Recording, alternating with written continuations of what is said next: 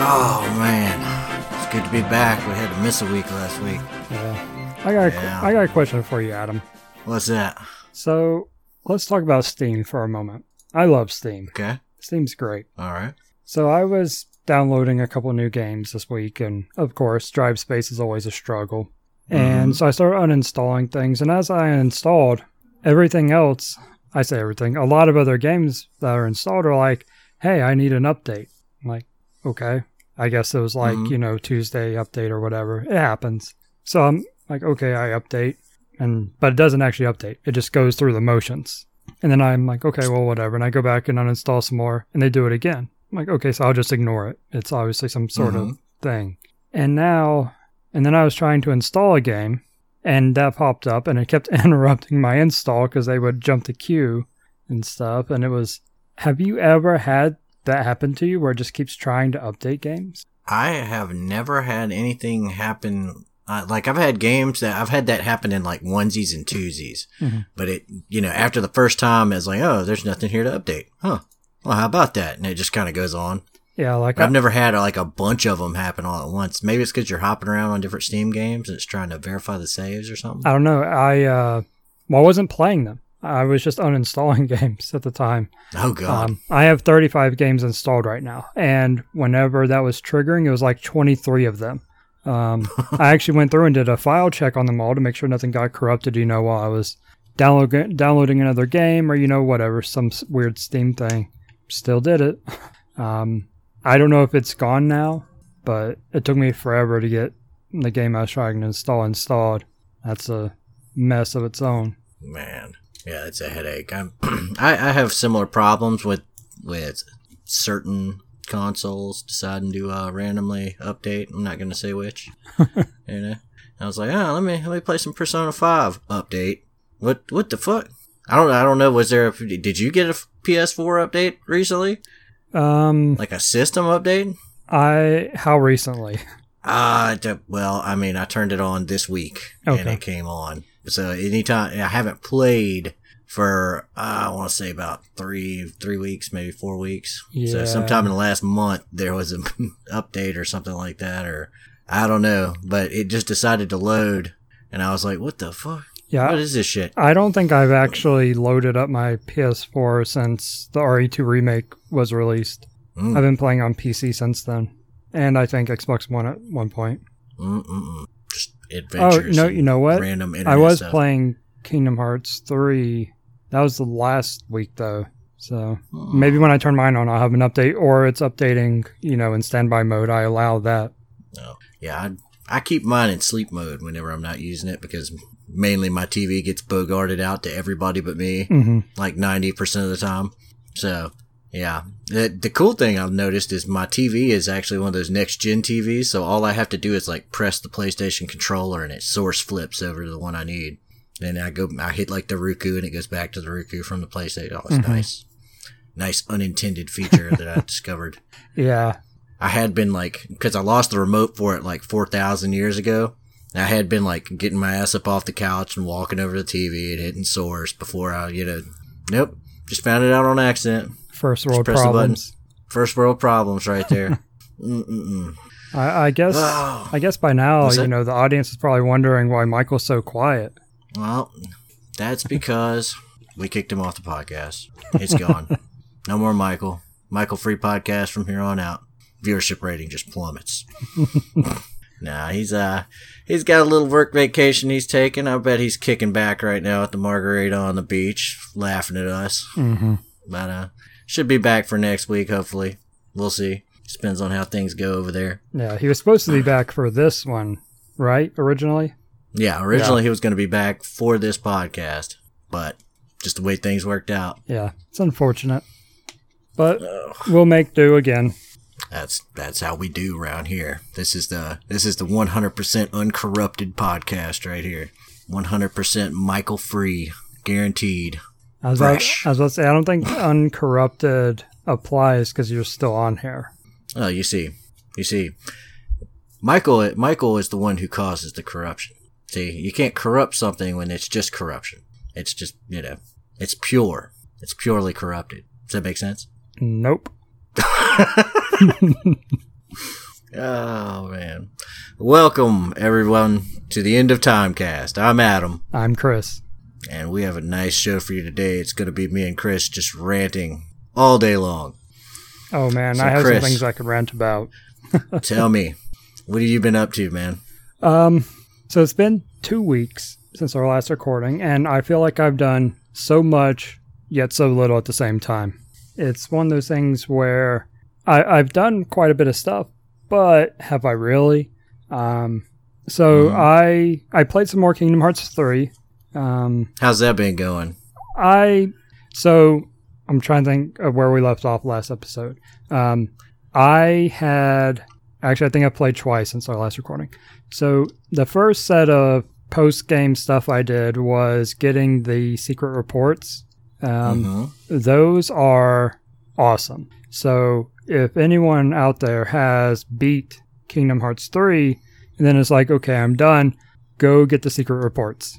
You have to get the secret reports. Okay, Um, so explain explain what these are. so what, what is a secret report? so in the previous games, there have been reports as well. Uh, the Ansem reports, or the typically the secret reports. Um, depending on the game, there are other reports. Basically, they are reports you unlock by doing something. Um, and some in some of the games, you just get finding them in chests. But in Kingdom Hearts 3, they actually put them behind bosses, optional side bosses. Okay. Um, I say bosses, side fights. Um, they're not. It's up to It's you a whether or not you consider them bosses. Um, because there is one major secret boss, um, but the other ones aren't really bosses. Um, so after you kill all these bosses, you unlock all these reports, and they give some very uh, interesting information that the game kind of leaves these holes, obviously Mhm. setting up, you know, for uh, another one or something. And the reports fill in enough for you to go, oh, I think I know what they're talking about. And based on what they could be talking about, it sounds really cool. Um, again, this also depends on if you know enough about the uh, the the the plot of the you know whole Kingdom Hearts stuff, um, Mhm. including the side stuff. I mean, I'm trying. I would have to go back and watch it to determine if the um, recap they do, the optional video you can watch for Kingdom Hearts three to get you caught up on the series. I don't know if it gives you enough information for the secret reports to fully make sense, but there, if not, there's only a little bit you're missing out on uh, to understand it. So you're probably like five minutes worth of a YouTube video from understanding it if you're missing anything from the recap. Um, That's cool. So you've been going back and getting how many how many of these things are there? Um, uh, I'd have to load up the game. It's been a couple weeks now. I think it's 13 is typically the number in the games, Mhm. so it's probably 13. So you've been going back and trying to collect all these things. Is there like one per level, or are they just randomly scattered out? It's- or Per the side bosses or side fights, Okay. but they they're only available. All but one are only available after you beat the game. So you can't get them as you're playing through. You have to go back and uh, get them, which it was easy. well, I mean, you said it was kind of easy. Did that ever change? Did you, you know, I, I remember you saying it was kind of easy to go through the fights to begin with, Right. Um, and I imagine the new game plus or whatever epilogue kind of deal they have is just going to be that much easier. yeah. I mean, it, let you keep anything. it's not really new game plus or epilogue or anything. It's just you continue up to the point where, or from the point before the final, you know, point of no, point of no return, and it unlocks a few extra things. But it's not Mhm. really like an epilogue. The game isn't technically beat while you're still playing it. You could still go fight the final boss again. So it's not a true epilogue type thing. Um, Ah, okay. but I did that, and then I just kind of set it down uh, to play some other stuff. But then I went back, uh, just kind of chilling, and uh, I did the gummy ship stuff uh, because that's something you know. I don't. Th- I didn't even stream most of it. I don't think. I think I recorded part of it just because I got to some cool boss fights. Um, but it was just something for me to do without really worrying about it too much. Is an easy thing to do. Um, so I've got 100% gummy stuff done as far as the uh, gummy objectives they give you, or these little optional gummy missions. Um, so I've killed all the bosses, unlocked all the special gummy ships, which are really overpowered in some cases. Um, they're the final gummy boss when I went through the first time took me like I don't know 30 40 minutes to beat and then at beating it unlocked another one of these OP ships went back and I beat in like 2 minutes. oh man. So so they they are massively upgraded yeah. once you get towards the end. Yeah, the thing about these special ones is they ignore the cost limitations. These are just cool ships that, you know, the devs designed, put in the game, and you can use them. Some of them aren't that great. Some of them are just purely cosmetic for fun. But then as you get later into unlocking them, you start unlocking ones that are more and more powerful um, to where you can't build something that compares. That makes sense. Um, it, it did make sense that it would ha- you'd have something that devs tossed in there to just be like, here, have fun with this. Yeah. You know. so I think that really all that's left for me on Kingdom Hearts 3 is just kind of achievement hunting. So I haven't really been worrying about it. Um, I kind of, it's one of those things I kind of burn myself out on it too fast with the main story. Not, you don't think this is going to be one of those games where you 100% it? No, I probably, I probably will, but it's one of those that I'll do when I don't have anything better to do. I'll pick ah. it up, do an achievement or something, you know, or work towards an achievement because a lot of them are really grindy at this point. Um, like you have to synthesize one of everything that you can synthesize in the game. So you have to go collect ingredients and do that. Mm-hmm. Um, there's another thing where you have to level up something in a level. That'll take grinding. Um, there are little mini games that you have to get scores on. I got one of those done. Uh, one of them I failed at several times before moving on, and then I haven't tried. I think I think there's three total. I think I, the third one I haven't even seen. I haven't done once. Um, mm-hmm. I think it has you do it in the game, but I haven't done it post game. So, so some of them are just things I can pick up and do if I feel like. Um, but then last week was the week of betas. Um, the, the week of betas. Yeah. So there was a Anno 1800 closed beta. Um, mm-hmm. I, I remember you saying you were watching that. Did I? Or uh, you either said you were watching it, or you said you had gotten a like uh, an invite to it or something. Maybe that was what you were talking about is the closed beta. Yeah, did I talk about that last episode? Well, you mentioned you mentioned it, but you didn't actually. You hadn't played it yet. Okay, maybe I won it the day after then. Um, but yeah, so I won that key uh, while watching a stream. So I loaded that up. Um, the Anno series is not a foreign one to me. Um, I own Anno. I don't even know what the other ones are. There's two other ones. If my mouse wants to type, I want to say it's twenty one twenty or something like that. Twenty two hundred. I'll look it up in a moment. Oh, uh, 2205 and 2070 are the ones I own. I think mm-hmm. there's another one, uh, an older one, like 16 or something, but this one's 1800. Um, and these are basically years that the game is based around. Um, so the others were more futuristic type uh, games. Um, they are um, a mix of city building with more of a Age of Empires type play style. Um, I don't know if there's actually a genre term for them um, because it's not civilization where you have your multiple cities on a map type thing. It's more like Age of Empires where you're building up a area. Um, the way it works, at least in the closed beta, uh, which the only mode available was the sandbox mode. Um, but so you were just building up the thing and didn't even have all of the tiers unlocked for your city, so you could only go to a certain point um, which was still a ton of content. Um, yeah, so it's like the bare bones basic version of it, but there was just so much to the game that even getting like the streamlined version, you still had enough to play around with. Yeah, this is. there's a couple things to talk about with that too. Uh, the this is a closed beta, but it absolutely is a beta in the old sense of this is just a early look at the game type thing. Um, it feels and plays like a you know released game. There were very few bugs. I don't think I encountered really many, if any at all. I didn't encounter any worth writing down, at least if I did. Um, so it was real solid. Um, it was more of a beta, you know, for feedback type thing, which is always nice Ah. to get a complete game instead Mhm. of, uh, yeah, like Fallout and stuff. Um, lots of fun. Uh, I don't know how many hours I put into it, but I put probably five or six easily. Um, and I still had more stuff I could do. I just, uh, it was the last day of the beta when I got the key. So I was, So where's your where's your fun factor at on this?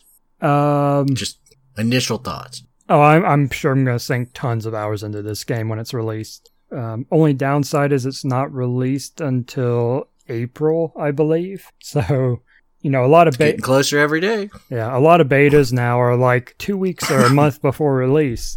Nope, this one Mhm. was three months, just over three months uh, before That's- release, or about two and a half. I guess they they're just doing it for last second polish Yeah. slash bug. Yeah, maybe they're doing like stress tests on their servers or something like that. Well, funny you mention that because there is a multiplayer, but I didn't do it. Um, I only did the single player because of the time, how little time I had with the game. Um, but there is a multiplayer. You can co, co well, I say co-op, but just like Age of Empires, you know, you can work together or against each other. Um, Mhm. Same kind of mentality there. Yeah, I, I'm. I can't wait for it. I'm looking forward to it. I, I kind of want to go back and play the other games now, but based on what you know, people in Twitch chat and stuff were saying while I was watching it, this one is better than others. So I kind of don't want to go back now, even though I own two of them. I just want to wait for the good one. I mean, you know what you like, and you know you like this one. So, I, I, if I was you, I might try like one of the old ones. But I mean, you know, the one you do like is going to come out in April, so that's a surefire bet. It just depends on, I guess, how crowded your gaming uh, schedule is between now and April. Yeah.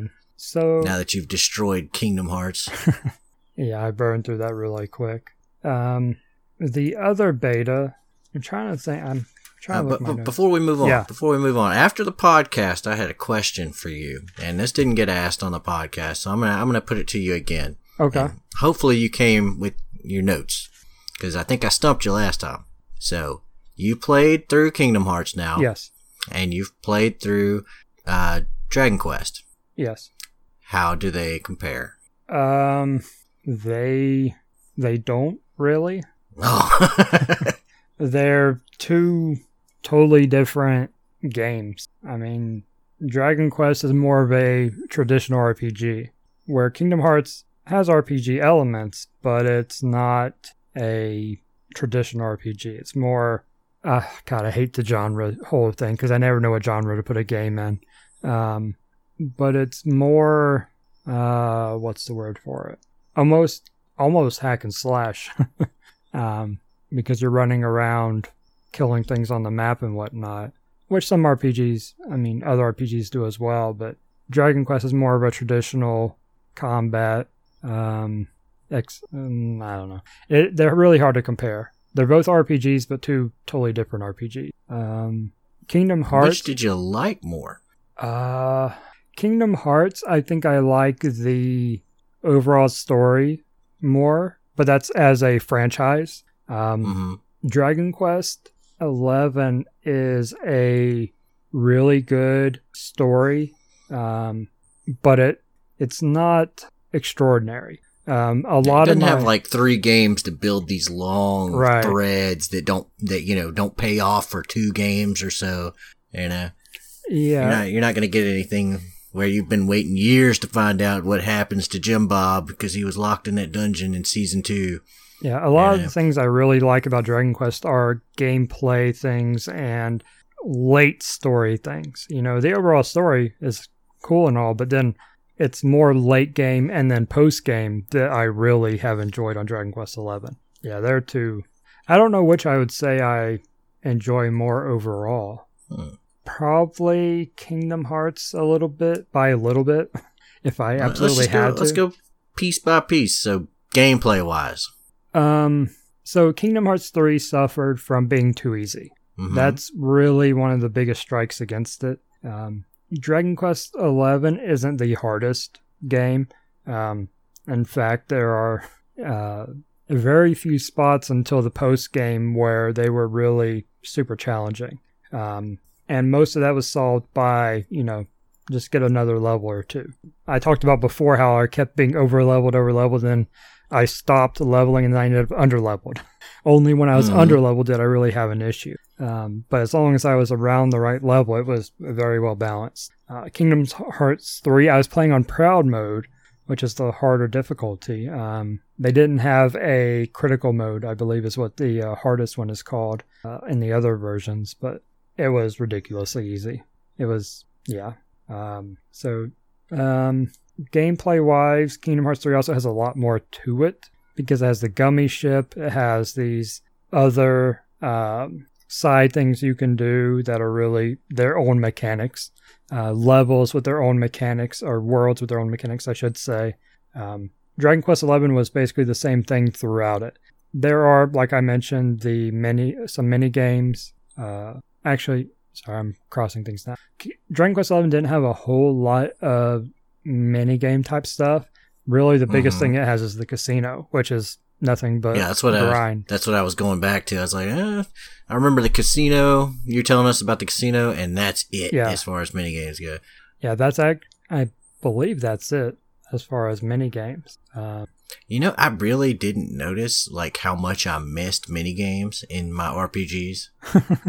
you know, I mean, think about it. Think about uh, Chrono Triggers. Like the entire Millennial Fair, fair was nothing but mini games. Final Fantasy VII had the snowboarding, the whole golden saucer.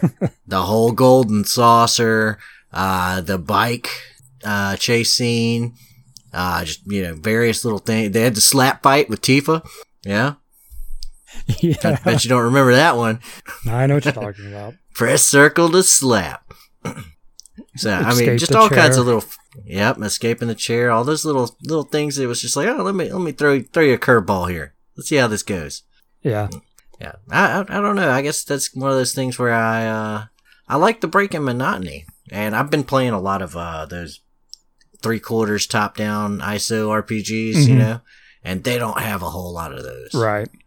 There are some that have like Neverwinter Nights 2 has a little harvest festival thing that you go through at the beginning, but it's not you're using combat, you know, it's like okay, shoot the uh the cans off the fence.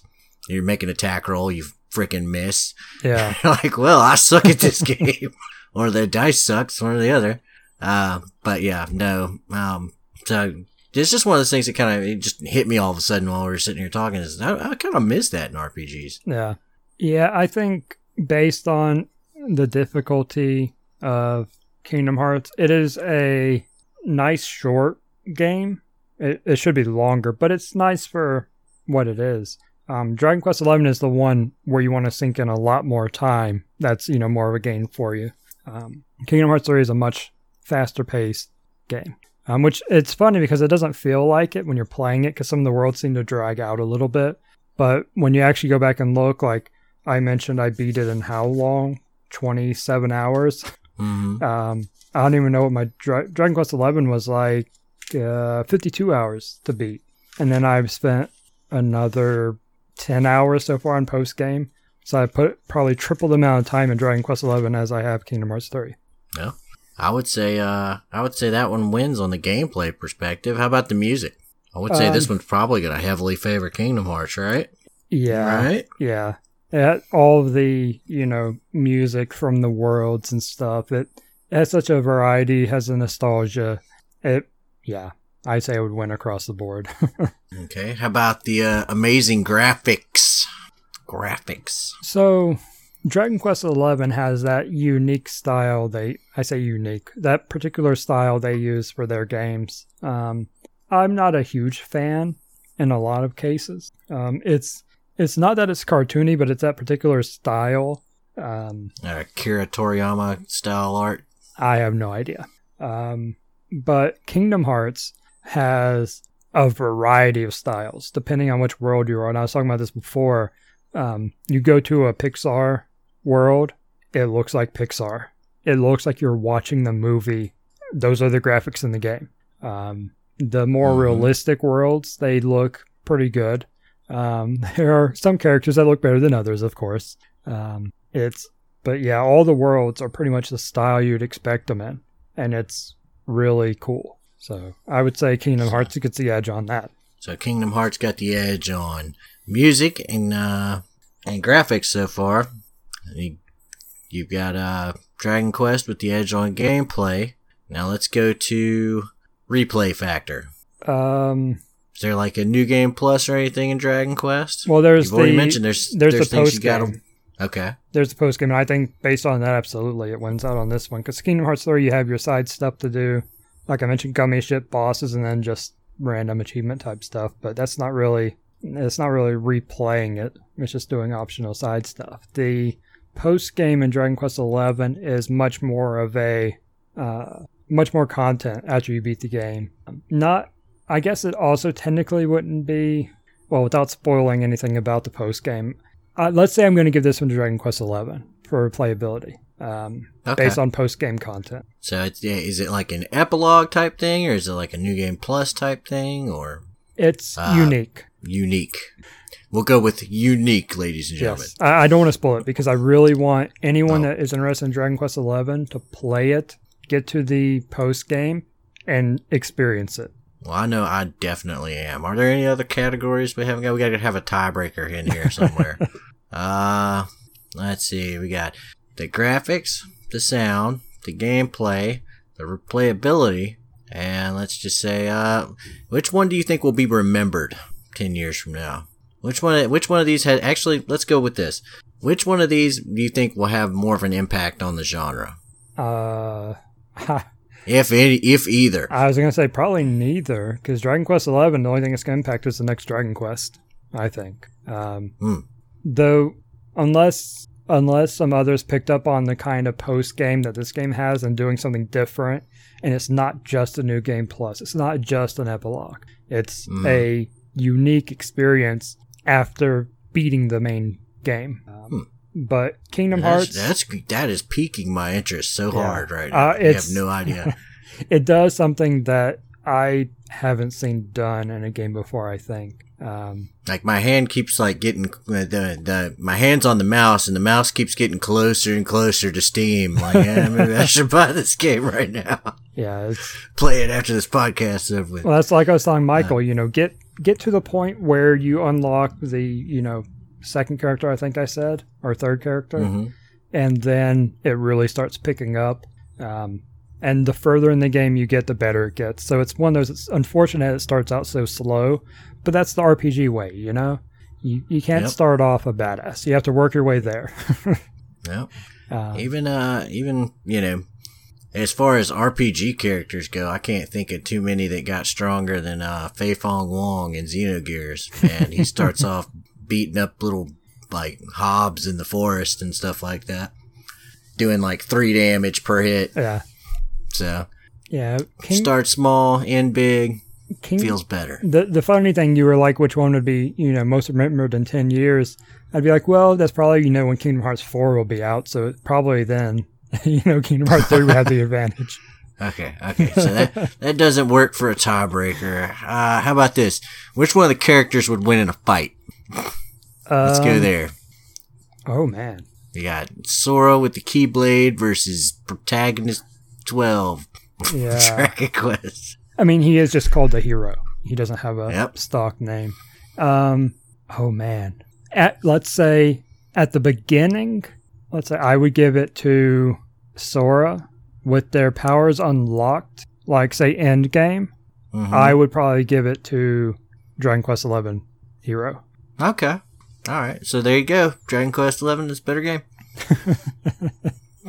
Based on our completely and utterly scientific method Uh-huh. of determining which is best. oh, so, uh, any anything else in your week besides uh, Kingdom Hearts Yep. and, and Um, uh? Yeah, and Anno. There was another beta, but I want to say that Anthem was talked about the previous week. I'm trying to think. I want to say Anthem just released. for Well, the the beta uh, or demo they called it. the beta quotation Yeah. marks, but the game releases in like a week, so what could they possibly get out of this beta?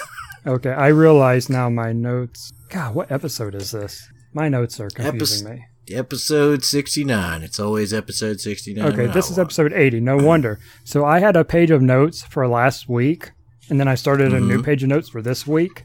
So I'm looking at my notes and I'm like, why am I so confused? Because I have half my stuff on one page and half of it on the other. Yep.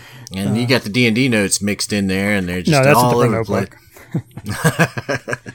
um, uh, okay, that helps. Um, I I have that I played some more Dragon Quest Eleven, but I don't know what I did anymore. I think I was just leveling up. I think is all I, I did. remember you were. I remember you doing something in the casino. You were- Yeah, screw the casino. you were like, "Yeah, I'm trying to do this specific thing in the casino, and I can't get it to work because blah blah blah blah." Yeah, I think I already talked about. it. I don't know why I wrote it down in my notes. I don't know if I played it very much. I think I might have just leveled up some more, and that's it. Ah, Um, I probably shouldn't have written it down. Um, there you go. so the Anthem demo, I don't know. I did talk about that because I talked about how terrible it was to get in. I never got in and played it. Um, Really? I it was so the first day you couldn't almost nobody could get in and then later on some people could get in and it got better you know as the weekend progressed but I lost interest um, after watching some people play it and kind of look at the gameplay I don't know how interested I am in it um, it Well, supposedly, if, if you like Destiny, and I know you do, well you're supposed to like this. See, that's not necessarily true. Um, there are a few games in this particular, we'll call it a genre of its own. Um, the looter shooters is, you know, a genre, but talking about this subset of games, you have Destiny, you have Warframe, um, which are kind of the two big looter shooter type games right now. Um, and then Anthem comes along, and it's kind of somewhere in the middle.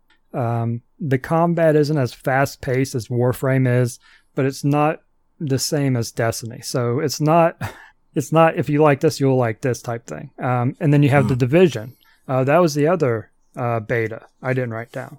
That's the one I actually meant- was going to talk about. Uh, Division two beta. They called it a private beta. Um, I'll talk about that in a minute. But yeah, Anthem. The the big concern with Anthem is the end game and how much stuff there is to do in the game.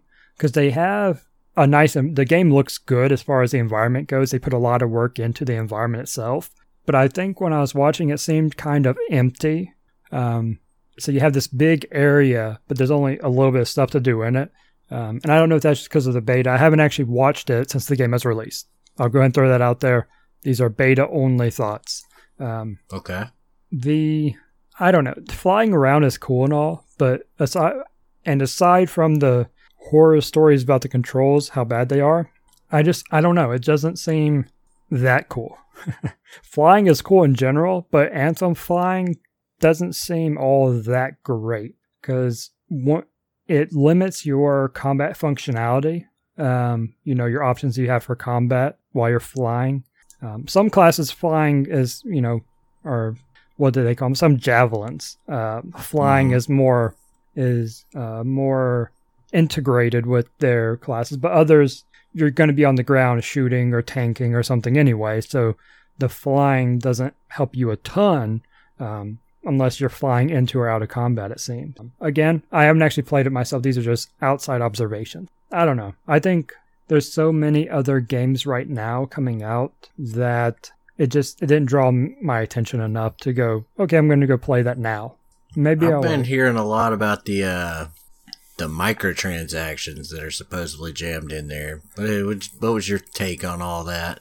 i know nothing about them so you know nothing about. So, yeah, apparently they had. Uh, well, I don't know if it was uh, because I if there's a shop in a game, I don't touch it. yeah You know, unless it's a free to play game, and I find myself playing a whole lot of it, and I'm like, you know what, I'm gonna get back to the developer. right Uh, absolutely it'll be something, you know, like I, I played Hearthstone forever, hmm and then I realized, you know, I play a lot of Hearthstone. Maybe I should buy some packs or something. Support support Blizzard Yeah. for making this game that I play a lot.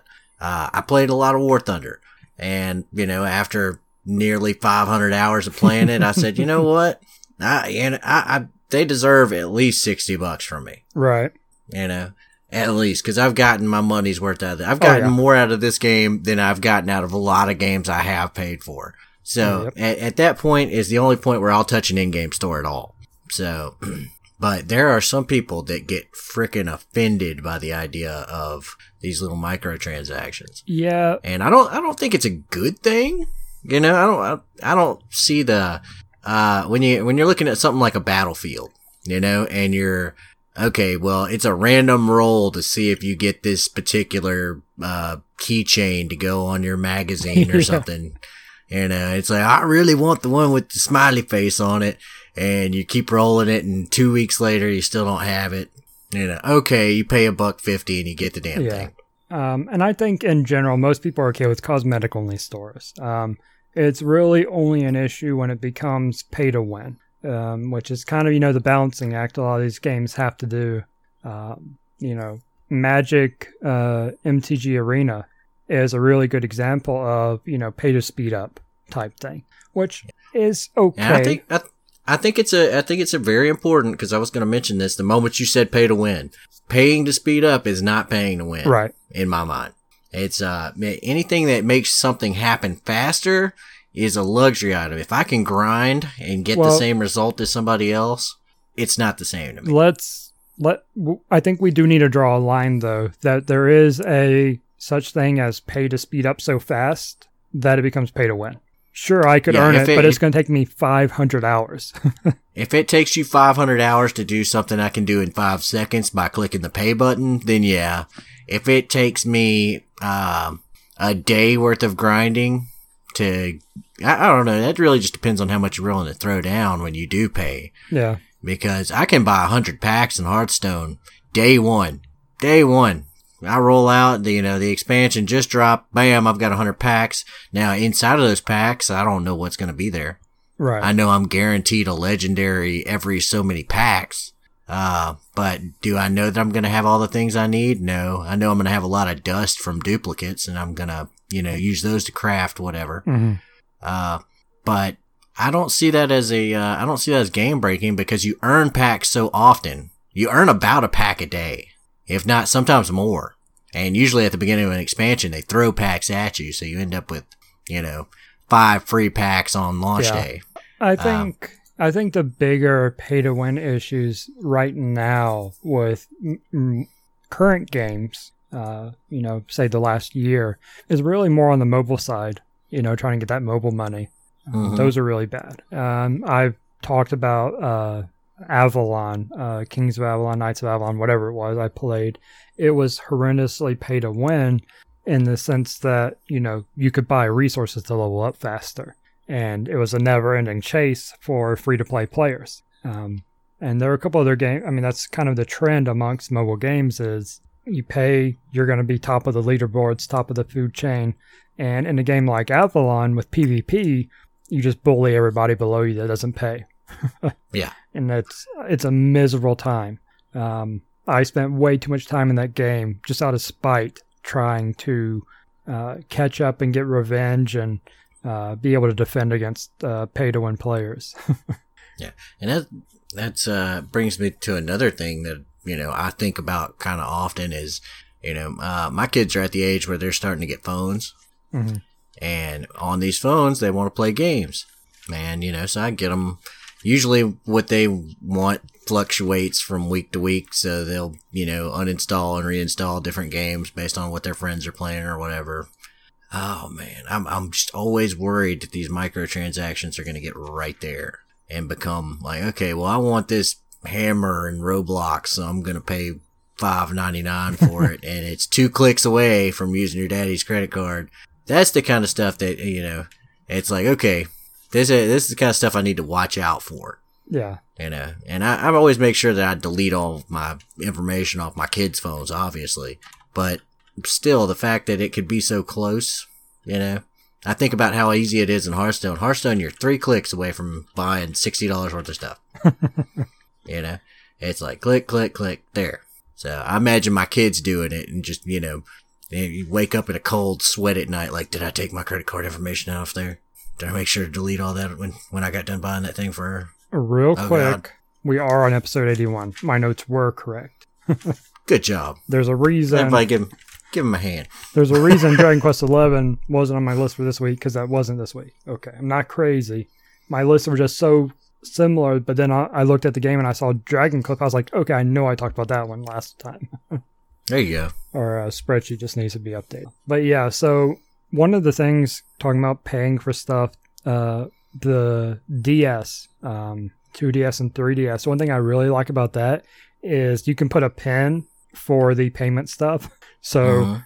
on my daughter's DS, I set my payment stuff up in there, but then I locked it behind the parental controls. So she can play demos, you know, as long as they're in the age range I allow her to play all she wants. Um, but when it comes to buying something, only I can do that, you know, with the pen.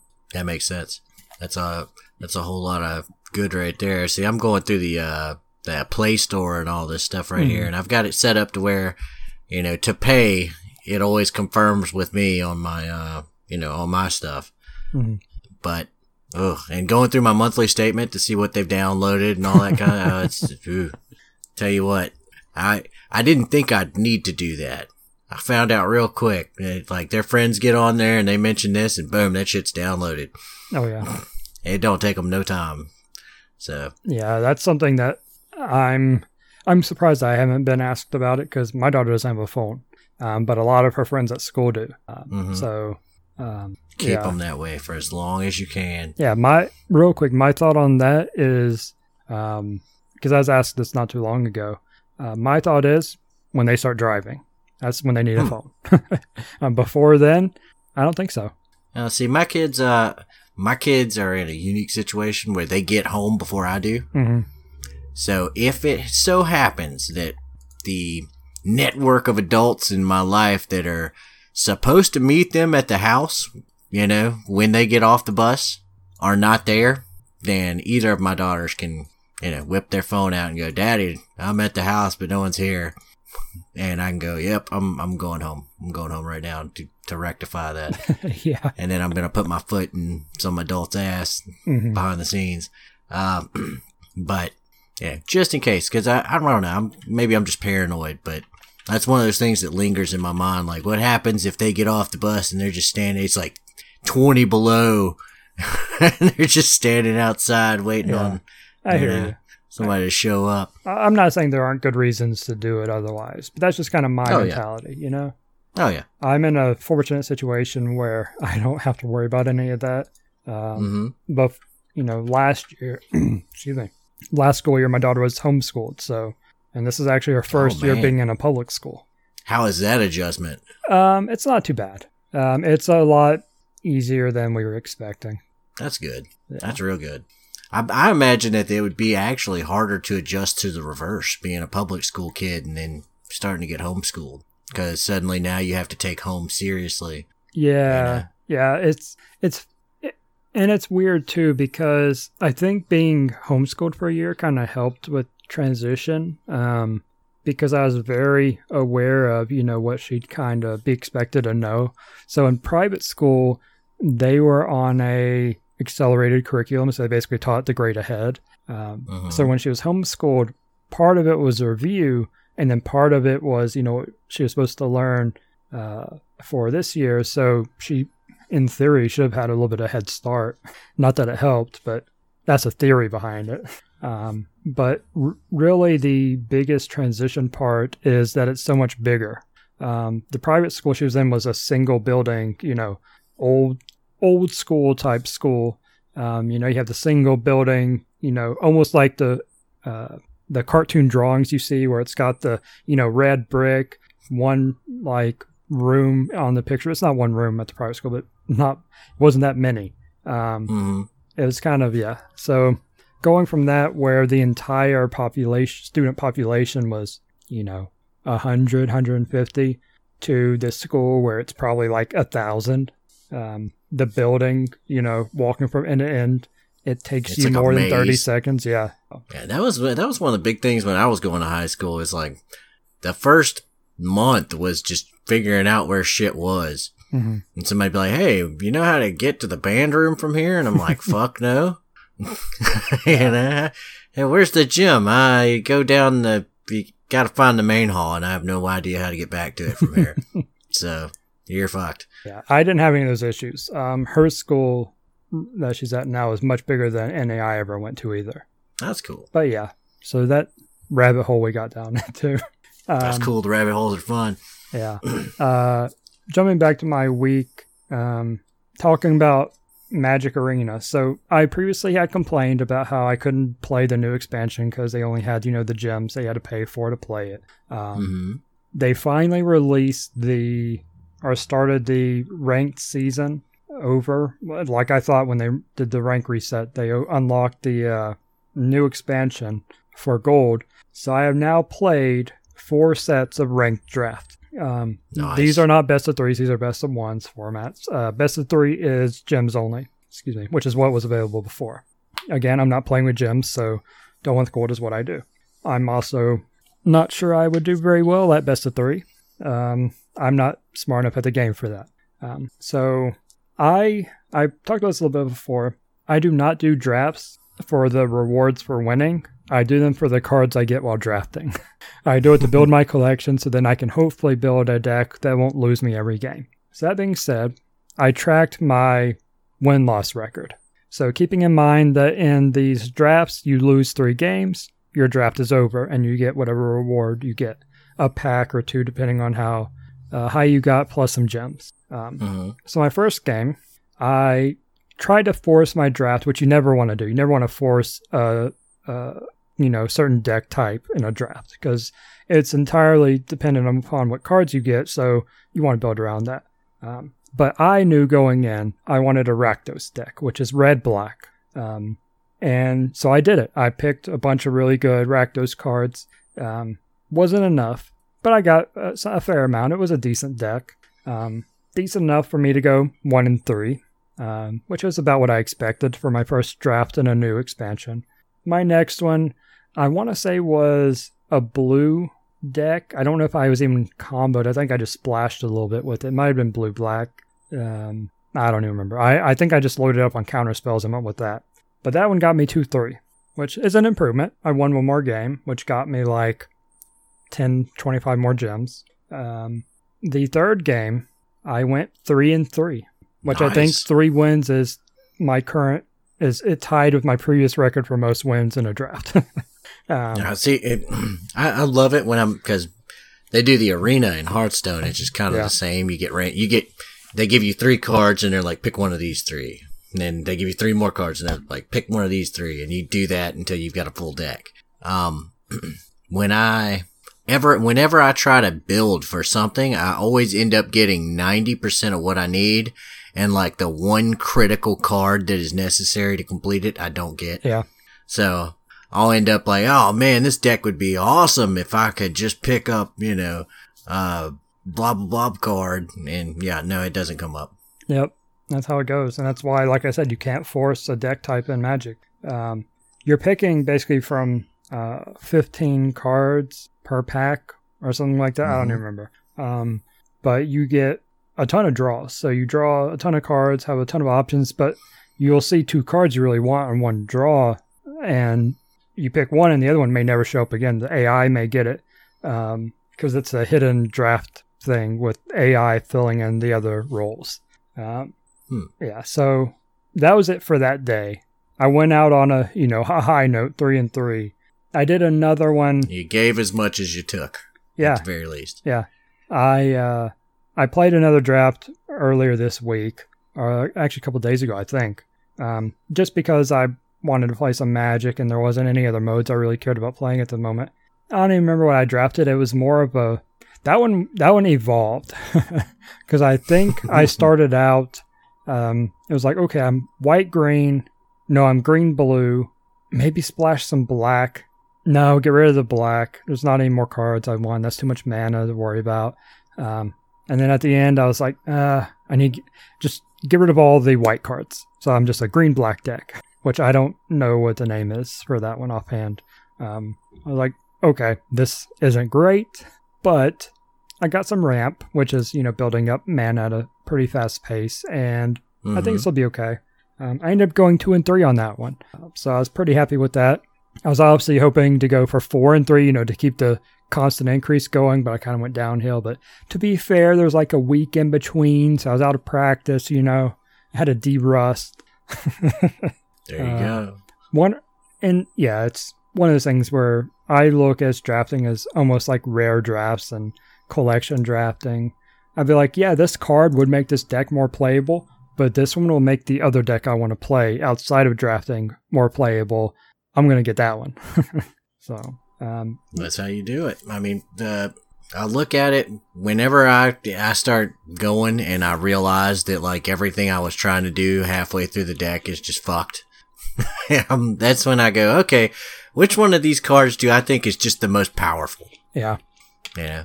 So I'll prioritize class cards, which I guess they don't have in Magic, but uh, I'll, I'll prioritize, you know, cards that I know are going to be above their mana value Yeah. or slightly ahead of their curve, uh, and you know, just hope for the best. You know, I start looking at okay, well, where's my how many one mana cards do I have? How many two, three, four, five, Yeah. six? You know, and I start okay, well, let me balance this out. I need to pick a couple lower cards. Da da da da. Oh, I ain't passing that shit. Pick that up. Okay, yep. Yeah, I So- I don't think this is in draft, but I had a game where I was using one of my red decks. I think if it wasn't in draft, um, Mhm. but I ended up winning the game with two mana. I got mana screwed, but I had so many one and two drops in the deck that I just kept throwing out the low mana cards, and it won me the game. It was so hilarious. I felt so bad for the other person, uh, but it was such a good feeling to win with two mana. um, So, um, let's see. Have there been any like significant nerfs or, nerfs or buffs here in uh here recently in Magic? Um, there is talk about a couple cards um, that may be nerfed or banned, rather, uh, from Arena or certain modes in Oh. Arena at least. They'll Uh, ban the card outright. they they Not don't do it just often. nerf it. They don't do it often. Okay. Um, but this uh, Nexus of Fate is one I've talked about before, where the other person gets another turn. Um, Mhm. but it is instant speed. And with the latest expansion, you can infinitely do it. Uh, You can infinitely do it before, but there are cards that make it even easier to go infinite now. Um, and it's kind of broken certain things. Certain modes are very frustrating to play. Um, because sure, you can. There are ways to counter it. I mean, just having a counter spell and it's countered. But aside from being instant speed, it also goes back into your library after you play it. So there's basically decks that self mill so that they run out of cards except for Nexus of Fate. So whatever their win condition is, they can play it uh, on their infinite turn loop, you know, Mhm. uh, or they can just smash you in the face with one creature they have out, um, and you can't do anything because your mana's all tapped uh, from you know the previous five turns they've taken. Um, it's it's not a good experience. Yes, there are counters. Yes, it can be played around. It's not that bad in best of three. It's not like it's taking over the tournament scene, um, but Nobody likes to feel powerless. yeah, it's nobody likes to lose and, and just watch like some cheese get put on them. yeah. And they're like, okay, I realize I can't escape this. Just go ahead and kill me. That's not that's not a situation you want your players to be in. Yeah. So it's a very poor experience on Arena. Um, and there are, I don't know what the latest is, but I'm just paying attention, you know, to people that stream Magic that know a lot more about it than I do. Um, there does seem to be talk about banning it at least in Arena in certain modes. You know, best of one, maybe, or uh, the casual mode, or I wouldn't say the very casual one, but probably best of ones, not allowing it. I don't know. I I would have no issues whatsoever if they banned it completely from the planet. Um, I hate the card, but in all fairness, like I said, there are counters. I just don't play any of them. So if I run up against one of those decks, I just try to You're screwed. I just try to hit him in the face until they can trigger it, because it's not an instant win. They have to have a setup for it. So typically, when you have a Nexus of Fate deck you're playing against, you have probably, let's say, four four or five turns to kill your opponent before they are going to be able to do this. Is Uh, it really obvious they're setting up for it? Sometimes. Um, Huh. sometimes it's really obvious. Other times it's not. It, it all depends on what kind of deck they're running it in. um, and also how much experience you have. Like me, I sometimes will notice, but more times than not, I'm like, oh, this is okay. Now I understand what they've been playing towards. Now they're setting me up for okay, yep, time to leave this game, or cl- make them play through 20 minutes until they finally kill me. You know, through the loops, Mhm. make them earn their win. It all depends what kind of mood I'm in. Um, but like watching Day Nine play, within the first couple of turns, he's like, "Oh, this is probably a Nexus of Fate deck." Um, because there are certain combinations that are best for it. So if you see certain patterns, you know, er- the first couple turns, you can typically guess what kind of deck it is. I don't have that kind of skill, nor do I play meta decks. Um, I'll see someone use something against me, and I'll throw it into a deck and build on top of that. Like my main, I talked about before, my main Ajani deck. Um, I so Ajani is one of the decks they give you just straight up for you know playing the game but I've modified mine way beyond the stand the normal one um, because I got killed by a deck that used uh, God I just went blank on the name. But basically, it's anytime a non or anytime a token creature would be created, it creates a four four flyer instead, which is really good. Um, and there are cards you know create three tokens, so I I mixed that with my Ajani deck, so now I have basically a deck that's not great at either one, but certain combinations. If I get certain draws, I'm like winning the game turn five. Um, That's a, that, that's always been one of my favorite things to do is just kind of theory craft based on card interactions. Like Yeah. I had a uh, I had a paladin set up, and that, I don't think this was in any sort of meta, but uh, paladin had this legendary weapon that uh, it would it had a death rattle on it, which is a thing that triggers when the weapon is destroyed, right. And it uh it would buff the shit out of a card and give that card the death rattle, re-equip the legendary weapon. So, uh, you know, you you play the hammer or whatever, you use it to beat someone in the face or you destroy it somehow, and it buffs a card. You throw that card out, that card gets killed, you get a hammer back. Well, I was like, okay, I'm gonna put it on cards that duplicate themselves. So I'd have like six or seven little minions come out and they'd all have the same buff on them and all have the same death rattle. So as soon as they broke, it equipped a hammer and multiple them dying per turn. So they're buffing multiple things per turn. Oh, it's great. Yeah, there's a magic. It was a uh, hard setup and it wasn't- similar like that. Yeah, it does. It doesn't work. Uh, it's you know, it's slow to roll out, and it wouldn't work in ladder very well. But I, I, I thoroughly amused myself every time I pulled it off, Yeah, and you could see the frustration building in the enemies. Like you know, your opponent is just like motherfucker. I see what you're doing, you bastard. yeah, and the I had I, I had cards that come out and they would just immediately become another one of something I already had on the board, Mhm. and I'd make it become one of those. Yeah, stuff like that. Oh, hey, there's actually a news article. I opened up the Magic uh, client to, um, uh, what you call it? Uh, look at that card. Uh, Divine Visitation is the one that changes the tokens, and hmm uh, in the client, there's you know their little scrolling ticker that tells you a few things about the latest modes and stuff. And right on my screen as I look, it says Arena Standard Banned List. Learn more about what's happening with Nexus of Fate. um, so as of two days ago, uh, Nexus of Fate is banned in Arena Standard.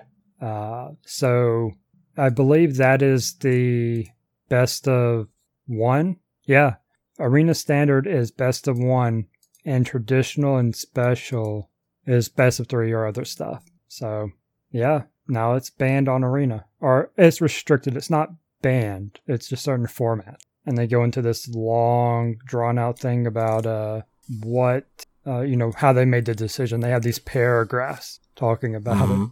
it, um, which is cool. I, I like that they did it. Um, I, I like when people thoroughly explain what they do. Yeah. I don't like to see stuff come out and then just be like, "Here's here's your shit." You know, I like to hear this is why this got changed. Yeah, something interesting I just saw as I'm, I'm scrolling through this just to see what their little headers were. Um, There's one about collections, and anyone that had the card got wild cards, the same number of wild cards. Hmm. So I'm looking now because I think I have it from a thing. No, I don't have it unless they took it out. But I don't think they. No, No, I didn't have it. Okay, never mind. I was gonna say I thought I had more wild cards than normal for Mythic Rare, but that's cool that they gave people the thing. So Yeah, whenever whenever uh, Hearthstone decides to just just completely and utterly wreck a card, especially like a legendary, they'll give you your mana back. yeah, they give you the dust it's worth back. Like, yeah, go go pick another card of the same value because this bitch is gone.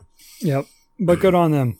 Good on them. Um, the only other thing really about Arena uh, is I love their other modes. Um, last weekend was Pauper, which means you can only use common cards. Uh, hmm this weekend are singleton decks, which means you can only have one copy of a card in your deck. So a lot of decks, you know, run four of each of their cards pretty much. a couple of them might have two depending on what kind of utility they have, but it's typically like, okay, four of these, four of these, four of these, four of these. Singleton, you can only have one copy of a card. So Hmm. lots of fun. Um, and it's free this weekend. You don't even have to pay the gold to enter. Um, but you don't win gold, you just win, you know, alternate art cards. But it's still fun to just go in with the deck and play. Now, when you say alternate cards, do you mean Alternate That's Yeah. alternate art? Okay, Um, I, that's not bad. yeah, the card is uh, that the common card is uh, duress, Hmm. which is a discard card thing, and then there's the for five wins is the alternate of Ghalta, uh, which is a badass dinosaur. Um, Nice. I've won one Ghalta now. I've won like eight of the other ones because I keep losing. Um, I actually went online and downloaded a deck list uh, for this mode um, that someone else used. It's similar to when I had built myself, but it, it was much better. It was actually a full, you know, thought out thing. I just went in and picked cards that I thought would play okay. Yeah, you just did what you thought would be best. You didn't check with the, yeah. It, it, I, that goes back to my WoW rating days where it was like, okay, how far am I off from the meta? Let's see. What does freaking Icy Vein say? Oh, they say I need more of this. Well, fuck them. I'm Yeah. doing this. and, Yeah. uh, The good thing about it was I was only missing like three cards. So I used some wild cards for it and had a playable deck, and it got me one win so far. One Yeah. five game wins. Yeah, that was one of the things is uh back when let me just sidetrack everything with the story here, but um back when uh Warlords of Draenor was coming out, they had uh specific setup they were trying to get all the gladiator style warriors to go. Gladiator was like a new spec for warrior. And I was like, eh, you know what? I've played a lot of WoW. I think I could figure this out on my own. And I'm, it, it's always nice. It's always nice to feel vindicated with uh with exactly what I had come up with on my own, hmm and then looking and finding out that it's ninety five percent of what they recommended everybody else do. Yeah, that that reminds me of when I played Rift before they killed my build. Um, Oh, there was I've talked about this before on the podcast, um, but I had built up a I want to say it was a two handed sword tank build, uh, the Justicar, um, and it was viable. It was uh, you know it obviously lacked in defense somewhat, but it was enough to tank. But it also had more damage output than a typical tank, so it was a good hybrid, um, and it was totally viable. Um, and then they completely nerfed and changed the tree, so that's when I quit the game. there you go. Yep. Yep. Yep. All right. So I was talking about how it was the week of betas. The other one um, Mhm. was Division Two, um, which I played Division One a little bit. I couldn't get into it. Um, this is before they did all the updates. I went back, played it some more after it got to 1.8 or whatever the big, you know, game changing uh, update was. It Mhm. felt the same, so I didn't really play it very much either. Just went back to Destiny essentially. Um, so Destiny 2, or excuse me, uh, Division 2 private beta, which I guess is essentially just a closed beta, just a different word for it for some reason. Uh, Private beta makes me think it's like, yeah, this is a beta. You're like one of the friends of the developers or something. You know? yeah. Um, what was interesting is it, this is another one of those betas, and I think Ubisoft does this a lot, where you can invite friends to it. So, like, I could have invited two people to play, and I actually posted it on Facebook, and I think nobody was interested. Damn. um, but yeah, I had two keys for it I could have given out. But so I played it for a little bit. Um, I don't know how long I actually played. I think I'd have to pull up uh, whatever that client is for Ubisoft. The Uplay thing. Yeah, it's actually not showing up. So I guess it's not on the list of game stuff right now. Anyway, um, yeah, this one I got actually got an email invite for, so that was cool. Um, because I'm signed up to like play pretty much, or at least try to play every Ubisoft beta. Um, because I was in the Trials Rising beta and stuff like that, so it's fun getting you know a peek into some of these things ahead of Yeah. time. Um, but yeah, Division Two for me, it feels pretty much like Division One. Um, there are there are obvious improvements, quality of life changes and stuff, but gameplay wise, it felt the same. Um, I don't So no major like differences or well for my little bit of experience, not really. Um, but again, I See, I didn't. didn't play the I didn't play much of the division. I I was really on board with it, and I I'll tell you what turned me off was you know I, I'm used to playing a lot of uh, first and third person shooters. Like I played a lot of Ghost Recon. I played a lot of Rainbow Six Vegas and stuff like that. But when I noticed that like everything was going off like a hit point system, just instantly took me off the game. I was like, Um, ah, now I'm gonna now everybody's gonna be kind of bullet spongy and and uh, eh, just not sure if I want to go with this. And then uh, in the very first little iteration of it, all the negativity came out, and I was like, oh, yep, nope, good, I dodged a bullet on that one. yeah, so sorry to interrupt. all good. yeah, I mean, a lot of people say it was really bad at the start, but like I said, at 1.8 or whatever it was, that's when everybody, a lot of people went back to the game and then played it, you know, hundreds of hours more, like I did for Destiny 2, or Destiny rather back then. Um, hmm I'm I'm on the fence uh, whether or not I'm going to buy and play Division Two. Um, so I don't actually know when it, like- releases. March fifteenth is when it releases, so I've got a you have month enough to time in your day to to play, uh, you know, both Destiny and that. Is that well? see, I'm not really and- playing Destiny though. That's the thing. What? Um, I haven't been playing it for a while. They just lost you, or did you just get busy playing other things? It the catch up got too bad. Um, because for me to get caught up, I would have to sink probably like 60 hours worth of catch up time. Um, because they took out certain things that would level you up faster. They've added some in, so it's better now, but it would still take like 60 hours to catch up, and that's maybe getting me where I need to be. Mm. And I just I don't want to do that sync. I have other games I could play.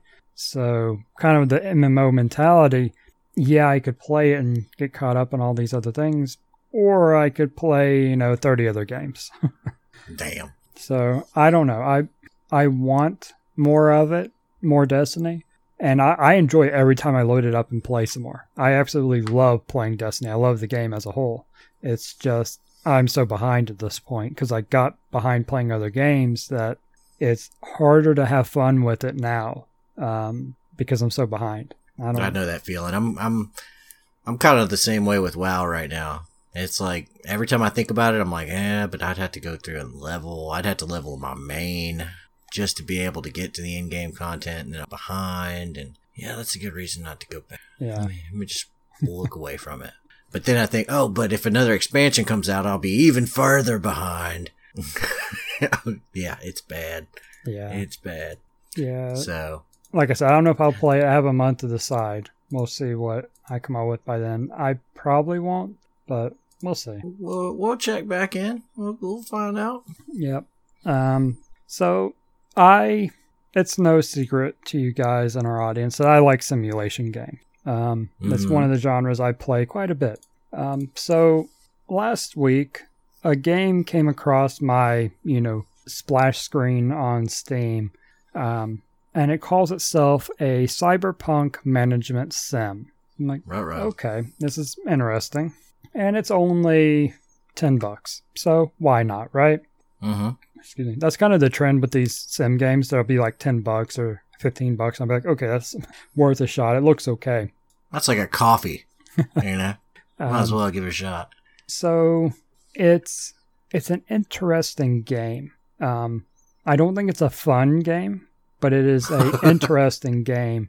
The premise is, and I don't think it should be called cyberpunk at all. I get kind of why they say that, but that's kind of misleading. Um, Okay. basically what you're doing in this is it's a futuristic setting where the world is different as far as governments go. Like the united states is run by corporations so maybe not so much different um, So but it's like a corporate dystopia kind of thing. yeah. And you know other countries like um, africa is divided into north and south africa and they're in they're you know one country each. They're not you know individual countries make up that anymore etc you know these combined regions into mega uh, corporations or mega uh, countries etc um, and the premise is you are running a business um, you've been recruited by this you know, council of shadowy figures that you never see their face because, of course, that's what they do. You know, they're secret and shadowy.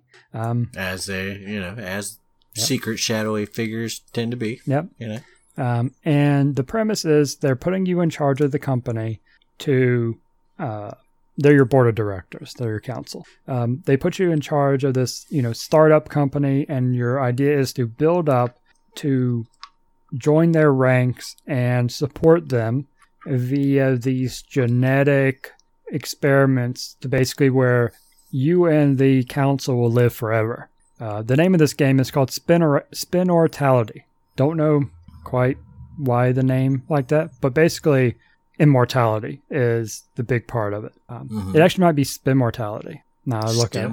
It, it looks like it's two ends, but oh, it actually is two ends. But in the in the logo, it looks like a M. So it's spin or spinnortality, but basically it focuses on immortality. And you have these projects where you can research uh, genetics, move yourself into another body. So because you actually have an age, and you will die at a certain year of the game if you don't get Holy this shit. research to this point.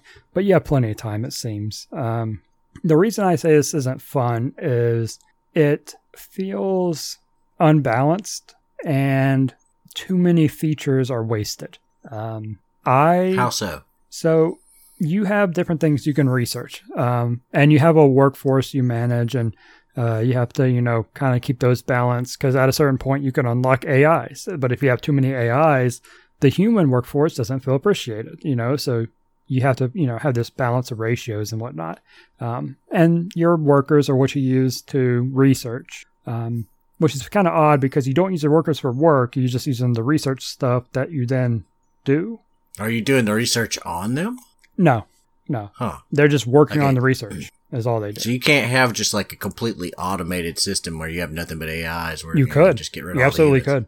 Um, but AIs and humans are better at different things. Um, so AIs are really good at research. Um, I don't know Mhm. what humans are really good at, but they're good at something. um, but yeah, so they're uh, the, and there are different aspects of research. So you know, AI is better at one aspect, and humans are better at the other. But anyways, you have this workforce, and you have to pay them, so that takes out of your income. Um, I think you even pay AIs, but it's probably maintenance cost equivalent. Um, Okay. but so you have your workforce and stuff, but you research these things and then you decide where you're going to launch what product. So, kind of to start with, you start with social media. So, basically, you create your own social media platform and you push it out to certain countries, um, which just pushing it out is the base idea. And then you have, uh, what do you call uh, your focus area for that?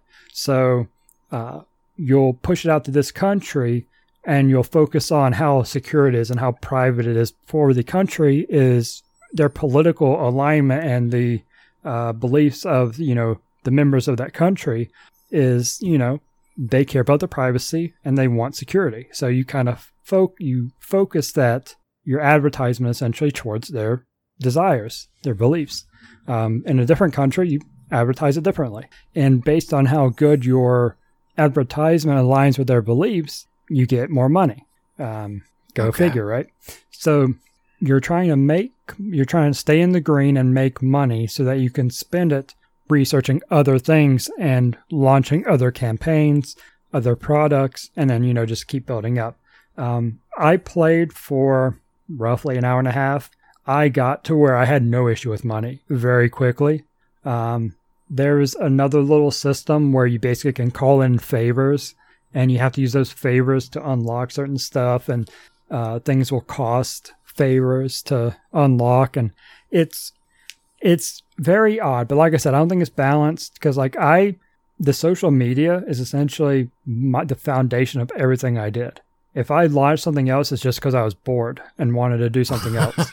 Um, i was like i don't have anything going on in this country other than my social media so why not? I've researched like seven other things at this point social media is making me the most money because i have everything for it unlocked so I don't really have a reason to bother with another one unless the board of directors ask me to do it. Because they'll give you these little objectives and their approval for you unlocks bonus stuff and makes a difference in the game. Um, so you want to keep the board of directors happy as well. Um, so it's an interesting sim, um, but like I said, I don't think it's a fun one. It um, it just seemed, yeah. Now is this a is this a full game? Mm-hmm. Or is it like a green light early nope. access kind of deal? Nope. Or? This launched February 1st. Huh. So it's a brand new game. Um, so it, it basically shipped with these balance issues. Yeah. I wonder I wonder if it came from Greenlight and like this was what the people supporting it wanted or if it was what do you, who makes this? Uh it's one person I think. James Patton. Let's see if he has anything else on Steam. Nope. So probably one person made the game, which good on him. He got my ten bucks, so what? I guess you know, hey, he got me. Um, him and that guy from uh, No Man's Sky are high fiving right now. Like, yeah, got their money. I don't think I don't think it was early access or anything. I think it was just the uh, oh, it was a Kickstarter game. Okay, really? it was a Kickstarter with a beta. Interesting. You would think that the Kickstarter crowd would be beating his ass over that kind of stuff, but I don't well, know. It, there, there's only 103 reviews. They're mostly positive, but there are certainly negative reviews um, from Kickstarter. Looks like backers. it hit exactly the the niche that they were yeah. targeting with their Kickstarter campaign. I guess if if certain people wanted a certain type of game made, they were willing to kickstart it, and it got made, and they liked it, then there's really no reason to complain. so, yeah. But for people on the outside like us, it's like, huh? This is weird. Yeah. I've seen so many good Kickstarter ideas just go by the wayside. Yeah. It's like, oh man. But like I'm I said, a sucker for good mechanics. Yeah, like I said, it was only ten bucks. So it, yeah. for ten bucks, I probably okay. Um, did I get my money's worth? Not really, but I'm okay with How that. How long would it take you to finish a cup of coffee from Starbucks? if you played the game at least that long, it was worth it. yeah, I don't drink coffee. Um, well, then it was definitely not worth it. If you're not willing to buy overpriced coffee, then you can't judge games by that. Yeah, it's unfortunate Mike wasn't here because the next game I played, and I only played it for 10 minutes just to get it set up, basically, and to see how mm-hmm. it ran on uh, my PC and what the get make get the control set up, is Katamari Damacy Reroll, um, the game he was oh, gushing snap. about recently. Um, I only played for 10 minutes, just long enough to do the tutorial, get my control set up, and I think I did the first level after the control setup. Um, uh-huh. I I love the Katamari games. I hate their control, their default controls. Yeah, it's such a miserable, sticks. yeah. But yeah. I don't know if this is just in reroll or if the original had it. Because if the original had it, I'm very annoyed. But in reroll, they actually have alternative controls, which you only use one stick to control the stupid ball. so I was like, oh my God. But you can't select it until after you do the tutorial that teaches you the controls. So you have oh, to shit. get through the horrible control tutorial and then you can change it. And I, there you go. I found that purely by accident by trying to figure out where I could save my game and exit. Because well, it's. Uh, I, am glad that you found something to make it better. I, I, I, you know what? I bought that game for my kids years ago, and I was like, yeah, yeah, here's something they'll enjoy. It's right next to Viva Pinata. You remember that game? yeah. Yeah. And I was like, oh, yeah, y'all can just fuck off with this. And I found my, they're like, hey, daddy, get me through this level. And I was like, oh, yeah, sure, I'll do that. Oh my God, this game is awesome.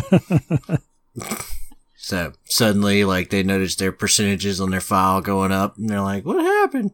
Oh, yeah, I, got found this dude and I went back and did this for you. And, Yeah, that's all the levels they hadn't beat, I would, or all the levels they had gone through. I went back and you know upped all the stuff on. yeah.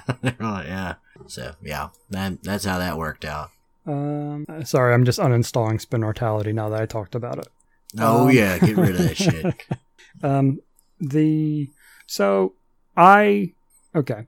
Yesterday, two games launched. One of them being Metro Exodus. The other one, Uh-oh. Far Cry New Dawn. Oh, Um, I. You know what? I I think I caught you. I think I think I caught you playing Far Cry the other day. You have to tell me about that. yeah. So before I talk about playing Far Cry, let me talk to you about this experience I had. So Uh-oh. talking about Steam earlier, this is the game. Far Cry is the game I was trying to install when all these other weird things started happening. Okay. Mm-hmm. I was preloading it because I was like, okay, I'm going to play it. So I pre-ordered it the day before and preloaded it, and it, you know, at it said at noon it was going to unlock. Okay, cool. So after dealing with all those other games doing their thing while I was trying to install it, okay, whatever.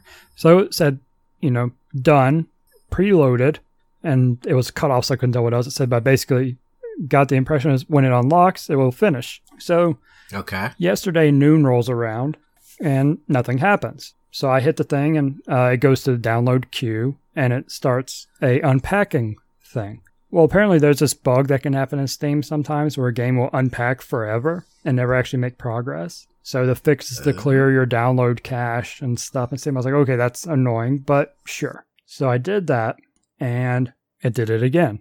So i'm like okay. So I cleared my cache again because it's it gets stuck on the download screen when this is happening. You can't do anything with it. So I cleared my download cache again, but instead of telling it to download, I uninstalled the game and then reinstalled it completely. Um, Mm-hmm. and that seemed to fix it. So I was finally able to get you know into the game. Um, but while this was going on, because all this I was having so many issues, um, I had installed Metro Exodus, and I did it on uh, uh, the Epic Game Store, um, which that's ah yes. that's a whole mess in its own right now. You know, the whole Yes, Exodus to yeah. And while I'm on the subject, I just looked, and Division Two is not going to be on Steam. It is going to Epic Store as well. What Um, the hell? That's hey, Epic is giving a bigger cut. It's going to happen. You know. Yeah. Um, but so I went to Metro Exodus. I was like, okay, Far Cry New Dawn is going to be too many issues. I'm going to go load up Metro. So I go to load it up, and it goes on one of my screens. I went on the other one because I game on my second screen, not my primary. Um, there are no options. Or when I loaded up, there were no options. The menu was just blank. So I'm like, uh, okay. What? So I closed the game, um, and I had Far Cry working at this point. So I was like, okay, I'll just play Far Cry for now, and I'll come back to figuring out what's going. My computer is just being weird at this point. So I'm like, okay, it's probably neither game's fault. It's just my computer being weird. So I'll just go play Far Cry. Um, so Far Cry New Dawn, I haven't played any Far Cry essentially. Mhm. Um, I own most of them. I've never played any of them. Um, what? so yeah, it's the backlog, you know, the queue. Um, You so got a long backlog there. I was like, okay, New Dawn is set after Far Cry 5, but it's a side thing, and it's only 40 bucks for the base game. So I was like, okay, it's not a full price game. Sure, I'll, I'll jump into this one just to get the Far Cry feel, you know, um, see how it, what it's like. And I watched a couple hours of gameplay, uh, about an hour and a half actually, I think, worth of gameplay of it as well.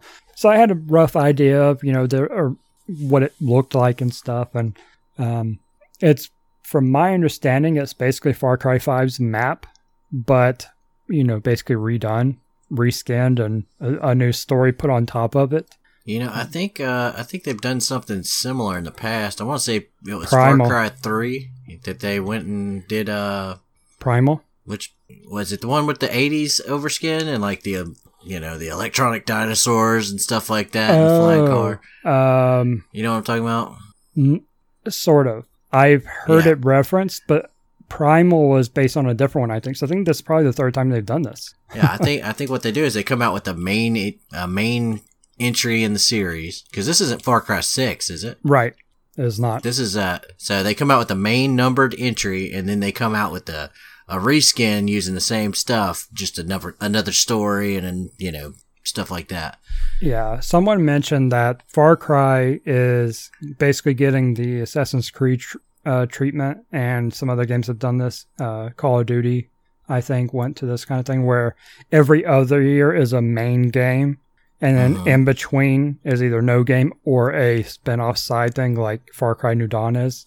Um, Mhm. which is okay. I mean, and it's okay mainly because they don't fully price it. You know, they don't price it at sixty dollars; it's forty dollars. Um, so I've put. It, it's hard to gauge because for some reason I thought I had it open all night last night. Um, I have put probably ten hours into it. Um, Mhm. it is and I, I don't know how much of this is my PC and how much of this is the game, but there has been so much freezing of the game. Like every time almost every time it has to load something major, like I'm going across the map and it starts loading the next area, freeze. Um, Well, shit. I'll open a crate, uh, these supply drops that happen around the map, it'll freeze. I'll go in my uh, perk screen uh, in the menu, unlock a perk, and then it'll freeze. And I'm like, Oh, that's not good. what in the world is going on in this game? So I've tried a couple of things, um, and it has reduced it somewhat. I don't know if it's coincidence or not.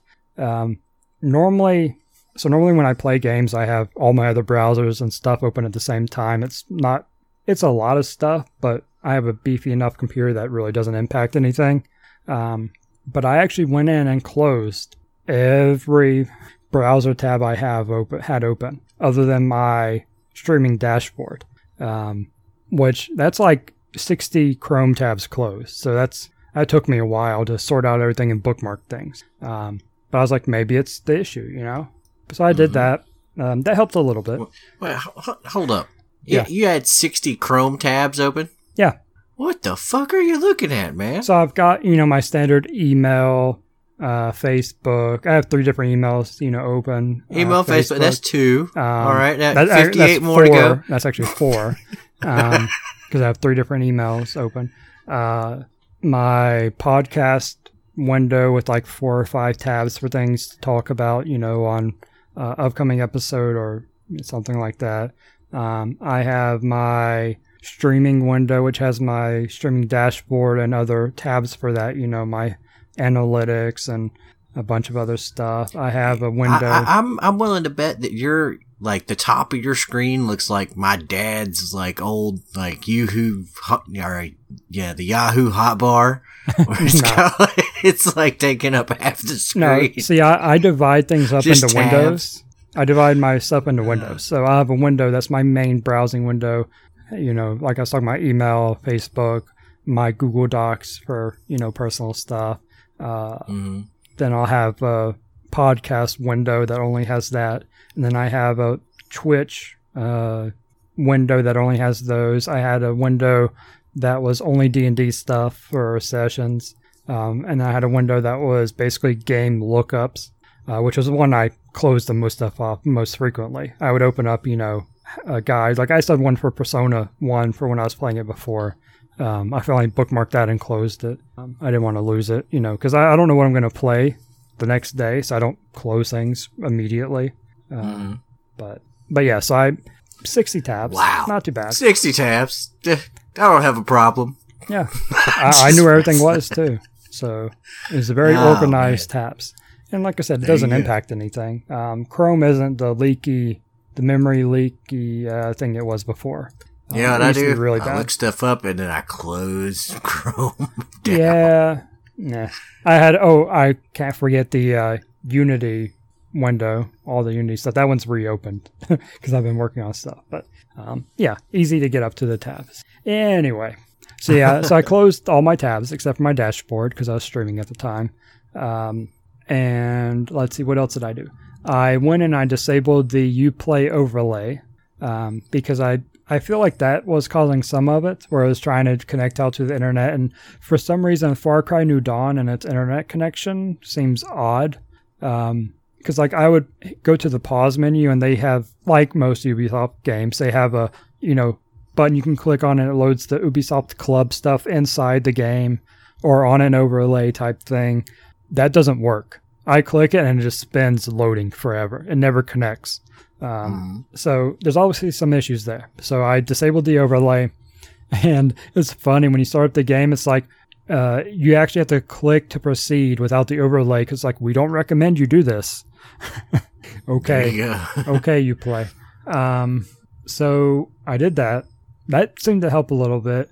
And I actually went in and I excluded the installation directory from my antivirus to see if it was, you know, catching it while I was trying to read files and causing the lags.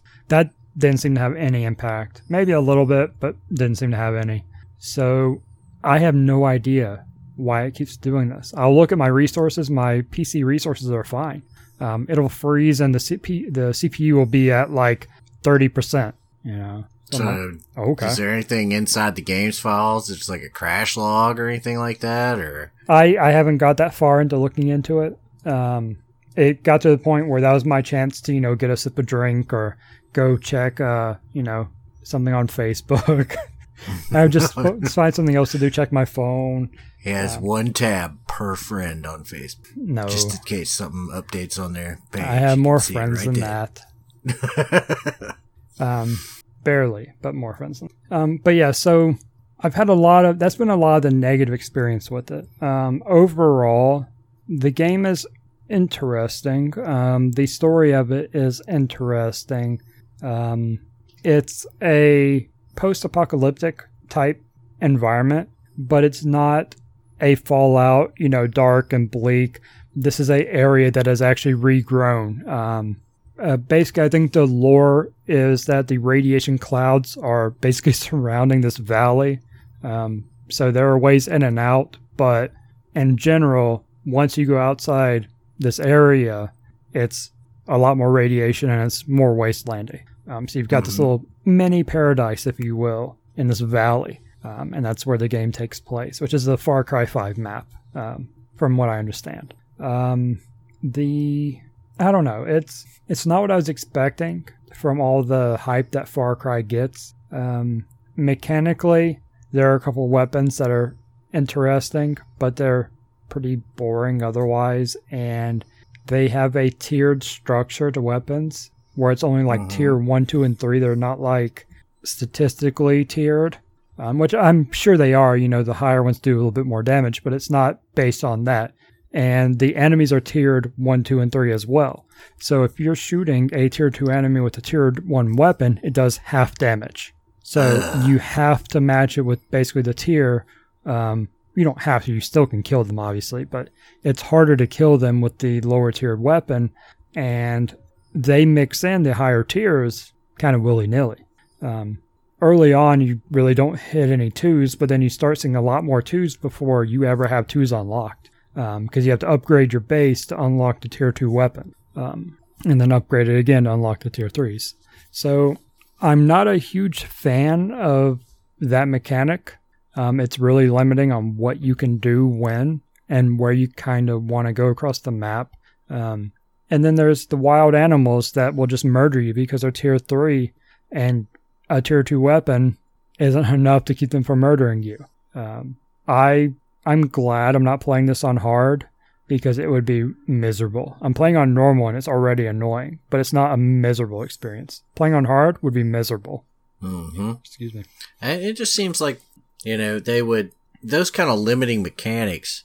I I can understand having like the you know the rocket launchers or your really sick nasty sniper rifles be tier three weapons or something like that. Mhm. But the doing the same thing with the enemies and having them, the damage scale like that, eh, Yeah. And, and the way that seems limiting and iffy to me. yeah the way the weapon tiers work too is that there's basically one of each in each tier. So like there's a tier one rocket launcher, there's a tier two rocket launcher, and there's a tier three. Oh rocket launcher. no! And there's actually Oh no! tier two has two different rocket launchers. Tier three has two or three. So the tier three snake comes out and you smoke him in the face with the tier three A10 strike or the tier one A10 strike and he just shrugs it off and bites you and you die. Mhm. Okay, so meh. Yeah. That that, that become it becomes too video gamey to me. Yeah. It, it breaks immersion, I guess. Is Yeah. the way to It, it- it's a but- funny statement to hear when talking about video games, but obviously we know what we're talking. We I understand what you're talking about when you say it. Um, It's a, there's just it just shatters my my connection to the character. It's like, Yeah. well, this should be killing them, you know, outright. I just smoked this bear in the face with a rocket launcher. There's no bear on Earth that lives through rocket launcher shots. I'm sorry. Yeah. Uh, And to be fair, I haven't shot a bear with a rocket pieces. launcher. Maybe that would help, but I stopped carrying it because I could only carry like two rounds for it. So I go. opted to carry a gun I actually could carry ammo for. Now, maybe you should keep one around in case you're running that tier three cricket. Oh god, a tier three boar is what made me run away. it That, killed. that was one of the cool things though about that because I haven't played one since Far Cry 3. hmm Okay, but my favorite thing was always baiting like the the tigers and stuff into the little outpost camp things and watching them just eat people. You know, Uh huh. You're So one of you those just sit- people. yeah, I'm one of those people that I just sit back and watch all the AI fight each other. It's it's amazing. yeah, And I do. Back in the day, that was that was really fun to do. I do like that part of the game where uh, AI interacts. Um, it's not unusual, you know, to run around the map and there'll be gunshots, there'll be pedestrian, and then a uh, enemy. But then there was uh, there was a part I did in the game where you have enemies and then you have enemy animals. The enemy animals aren't in alliance with the enemies. So if I put the enemy between me and the animal, these tigers or tiger dogs would uh, wild dogs would go after the enemy instead of me. So I just sit back and shoot whichever one won. Now, will they go after each other? So Yeah. If you have like an enemy tiger and an enemy wild dog, will they fight each other? Um, I don't know. I am. I think they're spread out too much to have that happen very often. oh, okay. Um, but yeah, it's, That would be fun to see. Is like you got like a deer fighting a tiger, fighting a couple of squad of soldiers, fighting you. yeah. You know, It, it gets pretty chaotic too. Um, I so at the very beginning of the game, I don't know for sure, but I'm pretty sure that I accidentally shot one of my teammates, the people that were on my side, and he started shooting me back. well, shit. So I was like, "Wait, this guy's on my side. Why is he shooting me?" So I shot him some more, and he shot me some more. And I was like, "Okay, screw you," and I left because I was like, "I'm pretty sure that's a story character, um, not one that is happy with you guys." Um, anyway, so I think that kind of that, he might be one of the only ones that does that.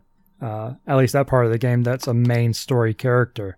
Um, normal pedestrians, I'm pretty sure they do the same thing as well. If you shoot them, they're going to start shooting back. Um, so that, that's a cool Do the normal thing. people just carry guns in this society? Well, it's post-apocalyptic, so if you're out wandering Ah. the streets, yeah, you're going to. The people in settlements Okay. won't necessarily, Makes a little bit more sense. um, but you also typically can't use that. your You said weapons. It's like so. the only valley that's not irradiated or whatever. hmm So that that makes slightly more sense Yeah. than the. I was thinking GTA type Oh, pedestrian. you kept yeah. saying pedestrians. I was thinking, oh yeah, NPCs. they're just uh, they're just wandering around, Nope. you know, going to get coffee or whatever, and Yeah. then you know, dude shoots them, and they're like, oh fuck you, asshole. Neutral Start NPC would probably be the better term. Um, yeah, so I'll probably keep playing it some more just to you know get through story type stuff. Um, I don't know how much more I'll play it. It was just kind of one of those things. I was like, yeah, I'll play for a bit. Um, but so while I was trying to fix all the things, and after I'd closed my browser and you know made sure all my resources were cleared up on my computer, um, I went back to Metro Exodus, loaded it up, and after while I was trying to figure out what was going on with Far Cry, um, I try and after doing the you know the closing things out and getting my resources super low on my PC as a baseline, I loaded up Mhm. Metro Exodus again. Um, this time, when I went to the store page, or not store, sorry, I was looking at the Steam store at the moment. Um, when I went to the options screen, I had options this time Good But- job. but there are two things missing. One, which I typically expect to be missing, is a lot of games now, and Far Cry had this actually, is you can choose which monitor you want to use for the game from the settings. So it'll automatically move it to the you know correct monitor, which is great in my split monitor setup. Um, the other thing that was missing was a windowed mode Mhm. or full screen windowed or any. You cannot change it out of full screen. You cannot alt enter. So I cannot play the game unless someone played on the wrong monitor. Now, I could switch, you know, what my primary screen is, and I'm sure that would fix it. But this is a very odd thing, and I purposely have my gaming screen, not set to primary, so that any pop-ups, notifications, default windows, etc., don't show up on the screen. So that was a very odd thing to have happen, um, and that's kind of why I just went back to playing Far Cry because I was like, okay, there might be an INI file because there like there's no FOV slider in the game, but you can modify the INI file to do it. Mhm. But I don't know. I just I did not feel like messing with it at that point. Yeah, that that's one of the. And and speaking of that game, just going off stuff I've been hearing about it, that's one of the games that's uh take making heavy use of what is it, the ray shading or ray Oh, the, tracing uh, or something yeah, like that. The RTX on the new cards. Yeah, Yeah, that's- yeah. That's like the big hot new deal. Yeah, and, it looks and good. The graphics. Have you got it? I, I don't, you- but I've yeah, seen some comparisons. Um, and I saw Yeah. CohhCarnage start his gameplay. I didn't watch too much of it because I'm going to play through it myself. But it looked good. The game looks good. Um, Yeah, I watched a little side by side comparison where they do the little slider across the screen to I think we're talking turn about it the on same and off. and he he just basically went through the uh the opening, I guess, where he's looking around and he go gets down the little manhole tunnel or whatever. yeah. And uh it is amazing how much of a difference it makes. I Mhm. was like, wow, this is this big difference. Yeah. I mean, you know, if you weren't playing it with it on, you wouldn't know what you were missing. hmm But when you turn it on, you probably wouldn't be able to go back to playing it the other way. Yeah. That and um, the only other thing I've heard about this game, besides having played the previous entries and knowing that you know the series is really good, they got the controversy again. Oh my God! Every game that comes out's got controversy now. What the hell's going on? Come on, gaming. Yeah. And it, it's not just gaming either. It's movies and freaking anime and everything's got controversy now. So apparently they made like a last minute decision to move this Mhm. thing to the Epic Game Store or whatever. Yep. And they said they'd honor the Steam purchases. Yes. But you couldn't buy it there from now on.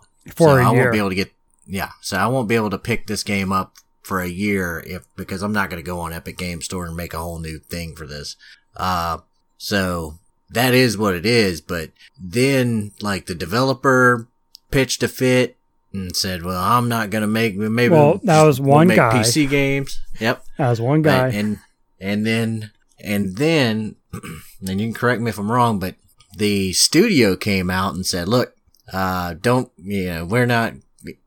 This guy was emotional, and he was mad because people were review bombing his games, and you know he'd worked really hard on all this stuff, and a decision was made that was not even in under his control, you know, and, and people are getting mad at him for it. So Yeah. don't you take everything he says with a grain of salt. And by the way, it's not even us that did this; it's this other group, Deep Yep. Silver, that made this decision to do this. it wasn't So- even Deep Silver. I believe Yeah. it was their owners, Koch Media. So they're like, they're like, don't blame us, blame them, and yeah, man, let's just, just, just everybody just calm the fuck down. yeah. Uh, really, the oh really the only reason this is even a big deal, I think, is the short the how far along it was and how short notice it was. Mhm. Um, but I understand it at the end of the day. Um, they want to make more money on the Epic store. The Epic is doing everything they can to pull devs over. Apparently, they've got Ubisoft with the division now, which is odd to see because Ubisoft has their own platform too. So I don't know. yeah. It's I mean, it- for people like me, where you've got the first two games on Steam, you just want to play the third one on Steam too. you know. yeah. And I, I Uh, agree. yeah. I actually You know, own them on Steam as well. You'd like to just go ahead and click down, click down. You got the next game. You got the next game. Um, uh, my Witcher series just broke up like that, just from uh, by accident. I Mhm. clicked it on uh, GOG. I bought it on GOG, the third game on GOG instead of on Steam. Uh, but it, it is what it is. But I to tell you how like last minute this change was. I heard that the physical copies of the game that shipped, and yes, this game does have physical copies. Oh my god! Um, they have a sticker on the back covering up the Steam logo and replacing it with a Epic Games. Oh, I didn't hear they put a sticker on it. I know that the boxes had Steam logo on it, but I didn't hear they covered them up. They've got a uh, they've got a picture online of a guy peeling the Epic Games thing back, and there being a Steam logo underneath. Nice. Oh man! Yeah. I, I don't know. I'm going to play the game eventually once I figure out this screen thing, but maybe maybe that would be a uh, future uh, future episode. Will because I, I know me and Mike had this discussion before he left on his little work vacation. It's uh man, it, it's been controversies just keep on coming. hmm You know, you got Battlefield, you got uh the before that you had the the Battlefront, the Star Wars game, and all these little things just popping up over and over and over again. What the what the hell happened to my you know nice harmonious gaming community? anyway, man, it's Yeah. a topic for a later day. But Jesus, come on, y'all, y'all settle the fuck down. Yeah, yeah. It's it's a mess. It's a mess. Um, that's the last game for my week. I do have uh, some other stuff I could talk about, but I'll save that for after your week, so I don't take up our entire episode again. Oh yeah, well, I mean you've already taken up you know two thirds of it. What's this? Yeah, the well, last third. I- I'll I'm just just taking Michael's role, taking his part, there you go. his There you go. quota. gotta gotta make up for the uh, producer not being here, Yeah, pulling his weight. Yep. All right, let's see. What did I do for my week? My weeks are always short, so I've been catching up on Critical Role, which is something I haven't uh, yes, haven't been uh, too you know keen to do. I would I D and D interests me. D and D is one of my great passions. Uh, but you know, you you come to me with the concept of hey, let's watch other people play D and D, and I go, I want to fucking play. Yeah. And I so I was like, ah, you know, maybe I'll. Check That's why I'm playing now because I watched them and I was like, I want to play. Mm-hmm. Well, I can see why because they. I'm, let me tell you, their DM is the shit. well, yeah, it's Matt Holy fucking fuck. Mercer. Well, I mean, I had no idea. I had no idea he was that good. Um, this guy is amazing. He's really quick on the rules. He's really quick on the improv, and his story is really robust. So Mhm. you know, he's just uh, that's what a max level DM looks like. Yeah. You know, his role playing's on point. His character, fucking dude's a voice actor, so Yeah. of course he's got four thousand voices to pull into. I one thing I would like to make clear to anybody that is thinking about you know DMing or you know wants to get into D and D, don't expect your D and D game to be that. yeah, don't don't ever expect your D and D to.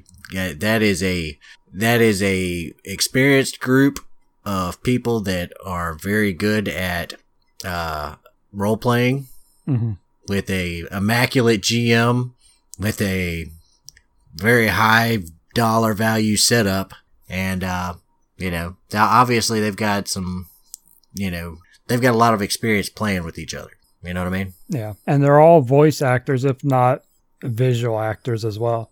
hmm so you know that's like dream group. I want to be part of that group. I think everybody does. Yeah, that's uh you know those guys are got it going on. Uh the character concepts are uh, just bog standard but you know at the same time they work really well and they're very well fleshed out.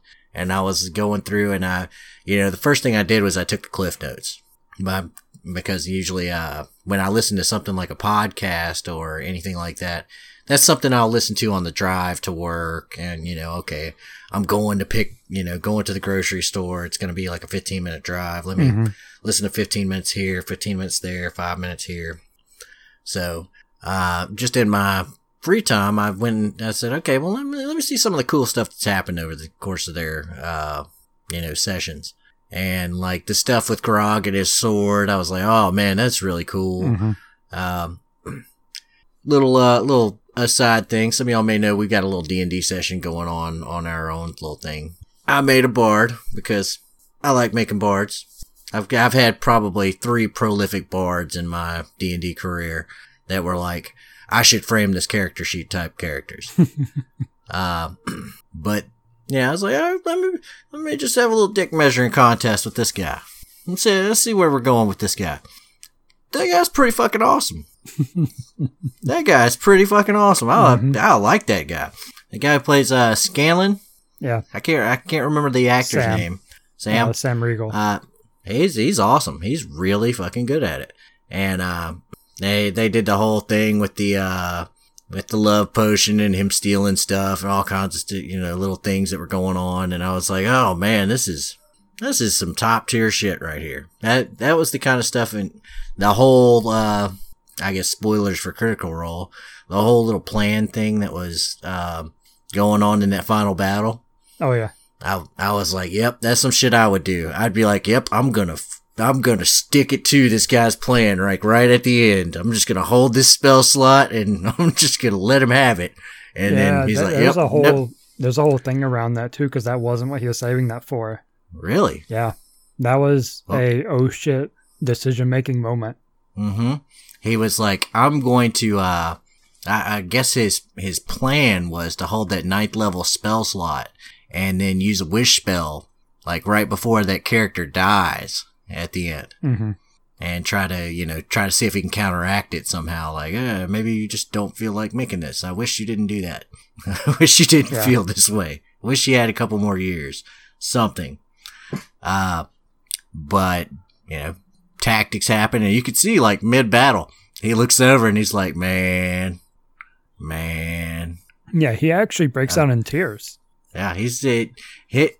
And the thing is, is it's so, it's, uh, it's one of those things where you get the feeling like you're in the know and you can see like the two character, the two, uh, actors that are playing the characters, they're looking at each other like, I've, I, I just, I can't do it anymore. I just blew this. We're not going to be able to do that thing that I was hoping to do.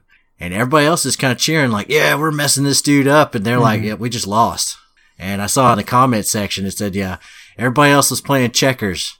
Sam was playing chess and he lost. Yeah, and you can kind of see the moment too when the rest start catching on. Yep, Everybody else is like, oh, yep, yep. What, what, what, what's the matter? What, what is it? And then to see the, uh, the result of that, oh man, that's, uh, that's A game D and D right there. That's S class. hmm You know, don't be intimidated by that.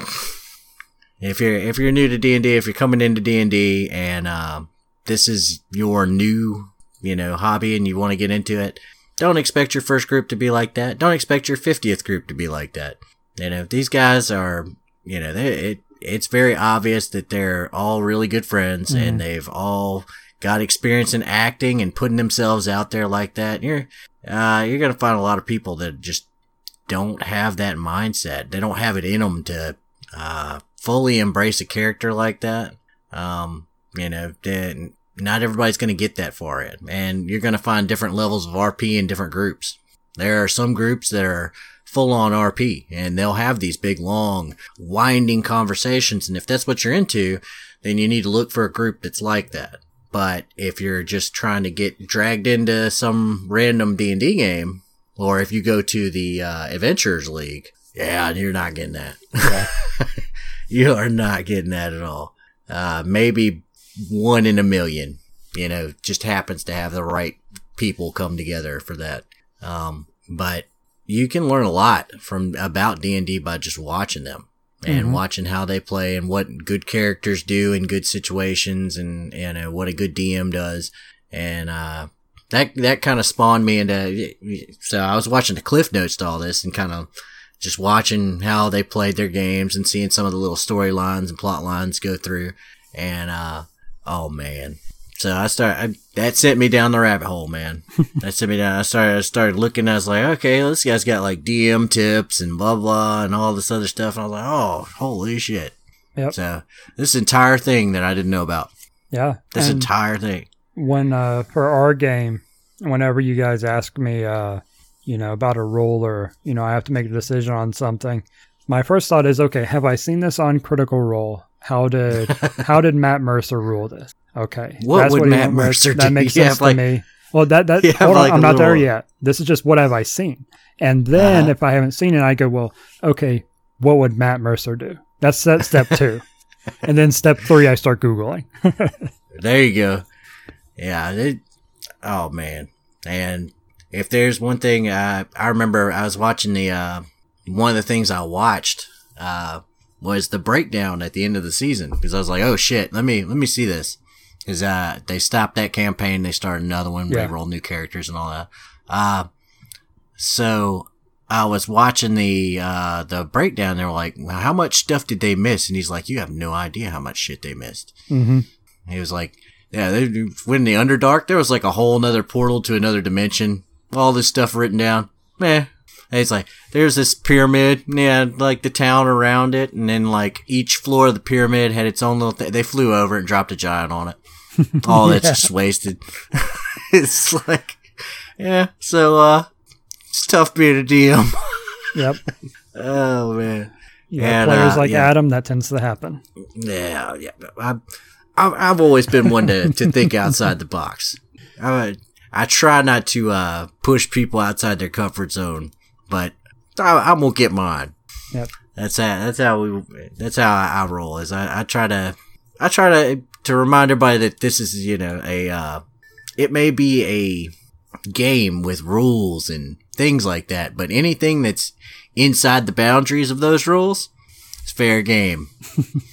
it's a sandbox at heart. So, finding little ways to circumvent stuff and doing all that kind of stuff, you can get into some cheap broken things. Yeah. I try not to. I try not to be that guy that's like, you know, well, technically the spell says that it works this way, so I'm going to use it to create this infinite damage loop. No, I'm not that guy. It's like, oh, well, I'm gonna reverse gravity and just slam you into the spikes over and over and over and over. no, that's that's not how I roll. But when it uh when it comes to eh, option A is to convince this lady of this thing. Option B is to uh you know steal it from her. What's option C? You know, oh, we can just make another one. Okay, cool.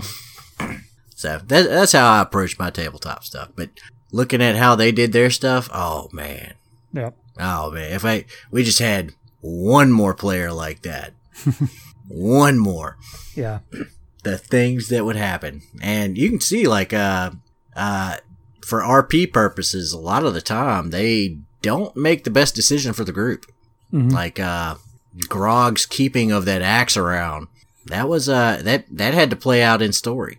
Yeah. You know, they uh they took that as far as it would go, and you know, it takes uh because a lot of the times what you'll have is metagaming, Yeah. and that happened in Critical Role to an extent, as you can see. Like, okay, the gears are turning. Like, what are we going to do to stop this thing from happening? But um, when you look at it from a character development standpoint, you have you know, okay, well, he has these small interactions. He's learned a little bit more, learn a little bit more, learn a bit, but other characters jump in there and they just play off each other.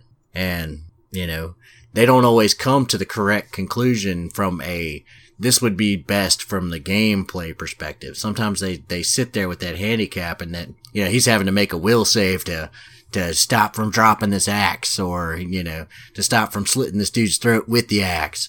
Um, or the sword, excuse me. Um, but that, that kind of stuff, that's, that's high level role play right there. hmm And it's, it's, God, it's interesting to watch. I could, I instantly, you know, as I, the moment I started watching the first little bit, I was like, okay, well, let me see what, what all the fuss is about.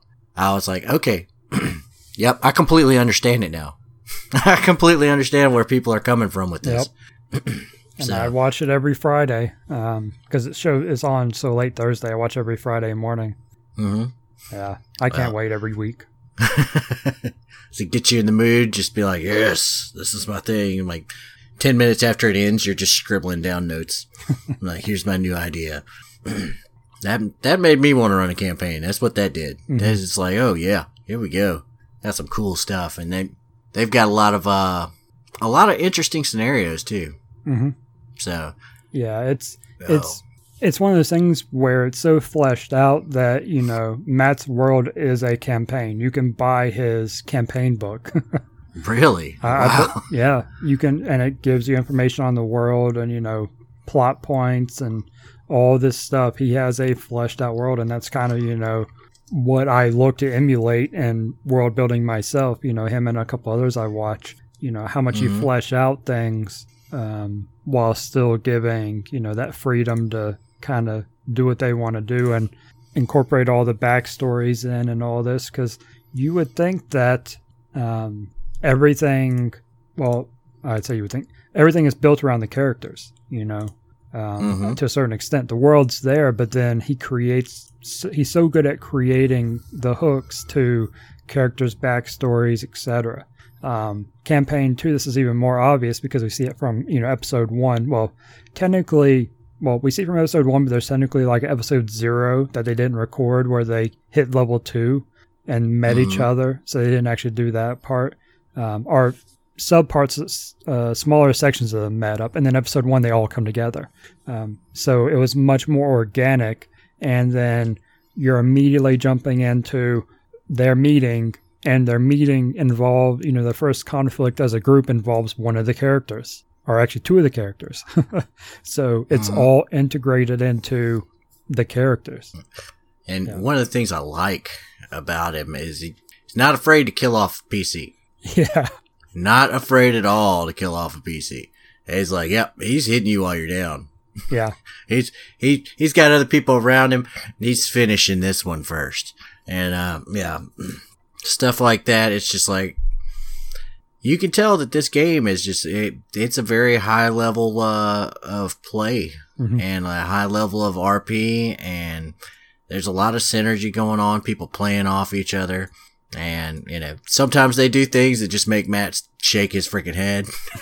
That's always fun to see people's reactions. Like, oh, yep, I've had a couple moments like that in D&D and, you know, just figuring out like where, uh, you'd be. So, like I said, I went in there and I, I checked out the bard specifically. I was like, ah, how's my bard stack up to his? Uh, there's, uh, it stacks. It's, it's comparable, but I, I don't know if it's, I'm on freaking, you know, that level just cause I don't, I absolutely no way I can play off people like that Mhm. but it's awesome. Awesome. Awesome. Every single one of those characters is fleshed out and they have enough shining stars in their D&D game to be, you know, just create these massive things. yeah. Uh, the, I can't remember if this was in the first, uh, if it was, I think it was in the second campaign, but I did see one where like they took the dogs inside somebody's room and just had them tear the place up. Oh yeah, that was uh, that was in the first that- one. Was it in the first one? I believe it was near the end of the first one. Yeah. Yeah. And uh yeah, the the role play that happened after that hmm where they were chasing down all the wrong people. Yeah. And uh, that was great. That was that was immaculate because, you know, in out of character they all knew um who had done it. They knew Mhm. exactly what had happened. But in character, they were like, this character is furious and she's just flying off the handle at the first person she sees each and every time. Had to be this person. Let me shake this person down. Okay, it wasn't them. Shake the next person down. Wasn't them. Shake the next person down. Threaten them, you know, threaten their life. oh man, it was so good. So good. So yeah, I've been getting caught up on that. Uh, another thing I've been doing is once again catching up on all my anime, all my anime, and uh, oh god, Shield Hero is gonna be probably the uh the biggest one out of this particular season, but Boogiepop is is coming up there. Uh, Boogiepop is interesting because it was uh it's kind of a quasi mystery horror uh, anime, and it's told to completion in the first episode, but everything's out of order, and you keep getting different perspectives in every new episode, and they add things. So in the first episode, you watch it and you're like, ah, okay, that was kind of weird. You know, why did this happen? Why did that happen? It's a series of disjointed events following this one guy around. And then you watch the second episode and it comes from a completely different char- uh, completely different, different character's perspective. And they fill in a couple of the gaps, but then they open up new gaps. And they just keep doing this episode after episode after. I almost feel like I shouldn't be watching this weekly. I should just wait for all of it to come out and just Yeah. binge watch it so I can follow it. Uh, and I'm probably going to have to go back and rewatch the whole damn series, but it is so good. Like each one of them is good at being its own self-contained entity and it's good at building on the greater narrative. So, you know, hats off to them for doing a good job. Um, and like I said, there, there's all kinds of different little, um, mystery and horror elements that are going on there along with some philosophical things and, uh, very, very interesting. Shield Hero is, they, they put fucking chocobos in it, man. That's all I can say. They put, they, no shit, go, go Google it. There are fucking chocobos in the series. They don't call them that because they get sued all to hell, but there are fucking chocobos in this game. Are in this anime now. And, uh, yeah, they had a chocobo race. It was awesome. And, uh, they've had some more, uh, light-hearted episodes after that super dramatic one I talked about on the last podcast. Yeah. So two episodes have come out since then, and uh, both of them have been going back into that lull you into a false sense of security mode. So I'm waiting for like the next big like fu to come out. Yeah. And it's like, ah, your chocobo has cancer. Get fucked. Jesus. And, uh, and yeah. So just waiting for that to happen. Um, couple other shows that, uh, have popped up on my radar. There's the quintessential quintuplets, which is about this guy trying to tutor five identical quintuplets. Okay. And like all of them have like different personalities and they're all completely, they all look exactly the same, but have different personalities. So, and he's like scrounging for money and none of them want to study and they're all failing. It's, it's turned out to be the, the good, uh, seasonal rom-com kind of deal slash harem kind of anime, which, you know, I'm harem trash, so I like that kind of thing. uh, let's see. Anything else? Oh, uh, you know, still got index going on. So that is starting to get into some of the more heavy elements from the light novel. And I am looking to see how all this stuff plays out with, yeah, I, I don't know if I've, I've liked how they've handled all of this season so far, but I'm glad it's still being made, if that makes sense. I waited this long for this third season. I'm at least getting to see it. Sure. you know what I mean? It's one of those things where it's, uh, is it as good as I wanted it to be? No, but at the same time, I don't know if they could have made this episode three, or this fight three episodes long and still completed it, you know, completed the story, uh, in any kind of timely manner. So we'll see. We'll see more to come. And that's about, uh, that's about all I got. I tried to play Persona 5. I did. I mean, I popped over that PS4 and like I told you, it's just like, update. I was like, no, not like this. I only have an hour. I could play Persona right now. And it was like, no, nah, I'm gonna take like most of your hour, dog. Man, And I was like, well, shit. That sucks. I was like, I actually felt like popping it back in. I was like, I'm ready. I'm gonna do this thing again.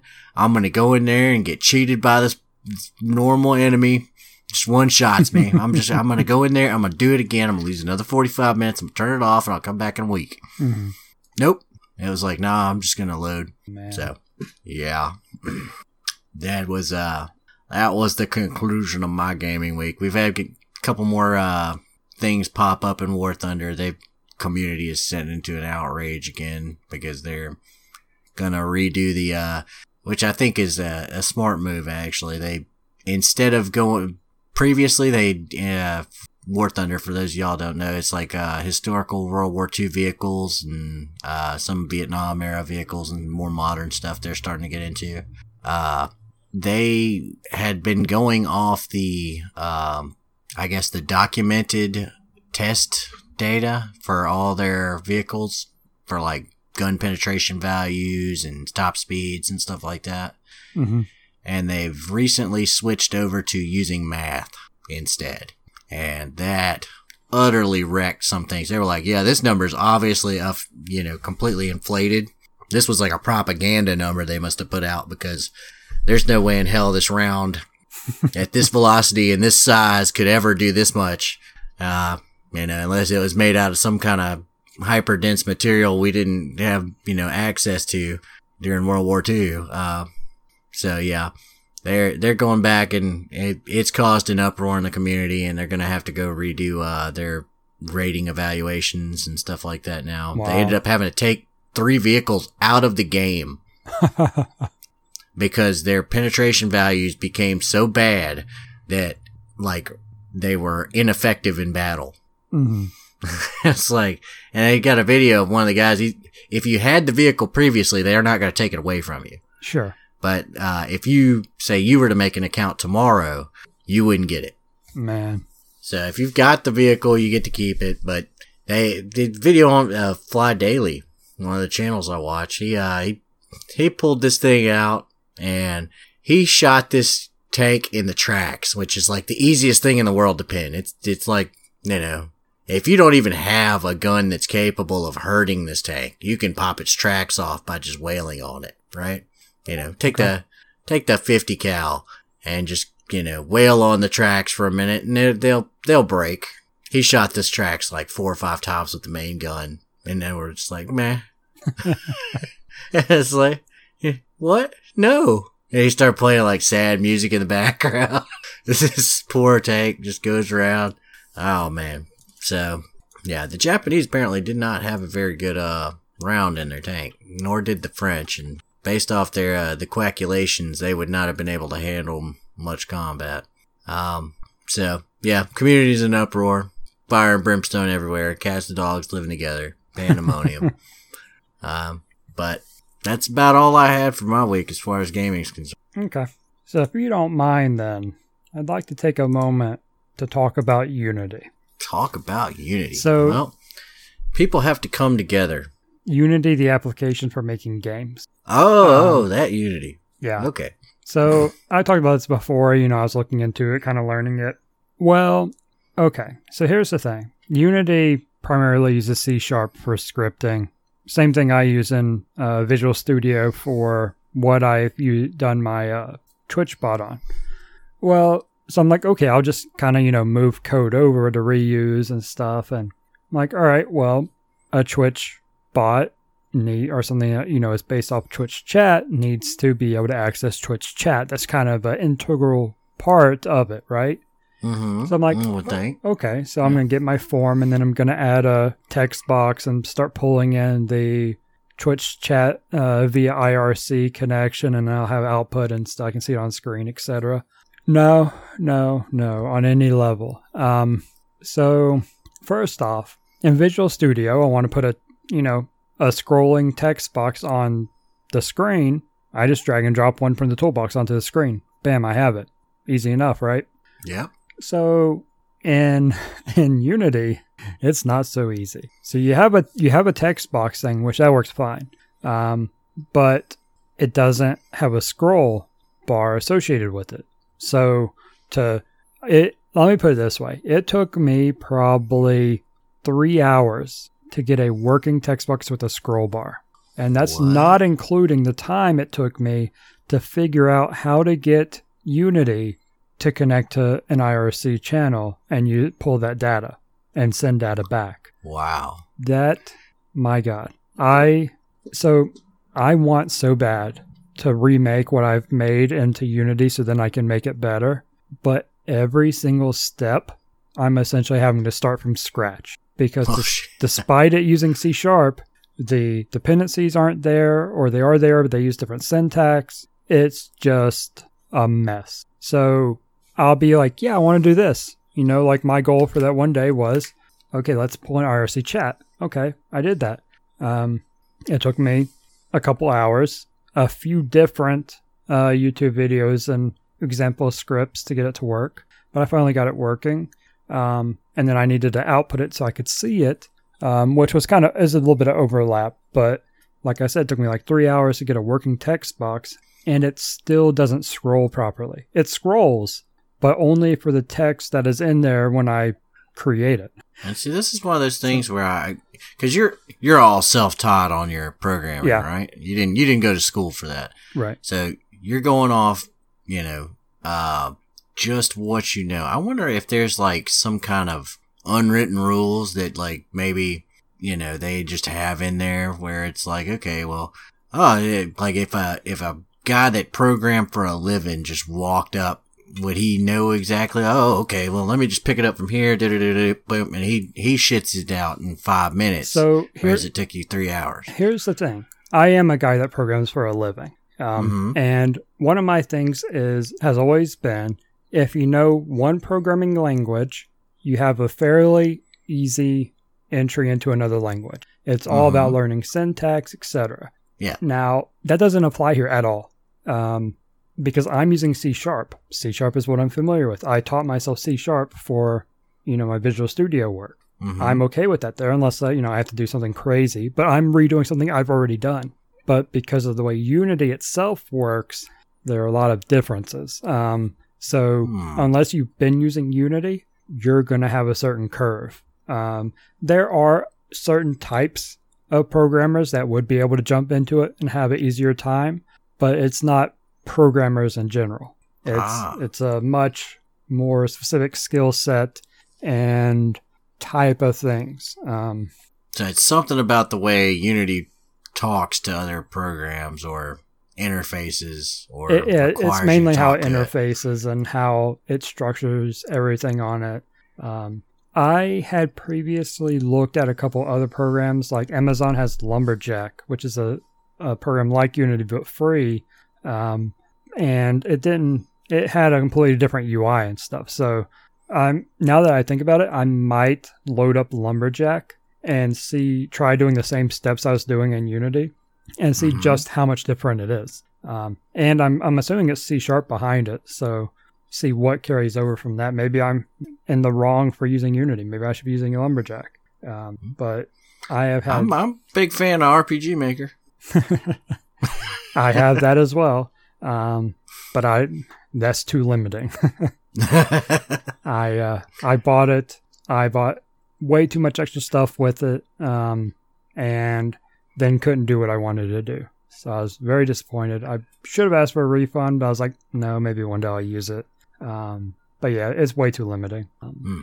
It has a specific thing it's good for, you know, but Mhm. overall, there's not enough flexibility. I mean, I think at the point where you're getting RPG Maker to do the advanced things like I would want to do, you might as well be using Unity or Lumberyard or some other, you know, game making program because you're going beyond what the game normally does. You're adding to it, you're adding add-ons or, you know, special whatever to it.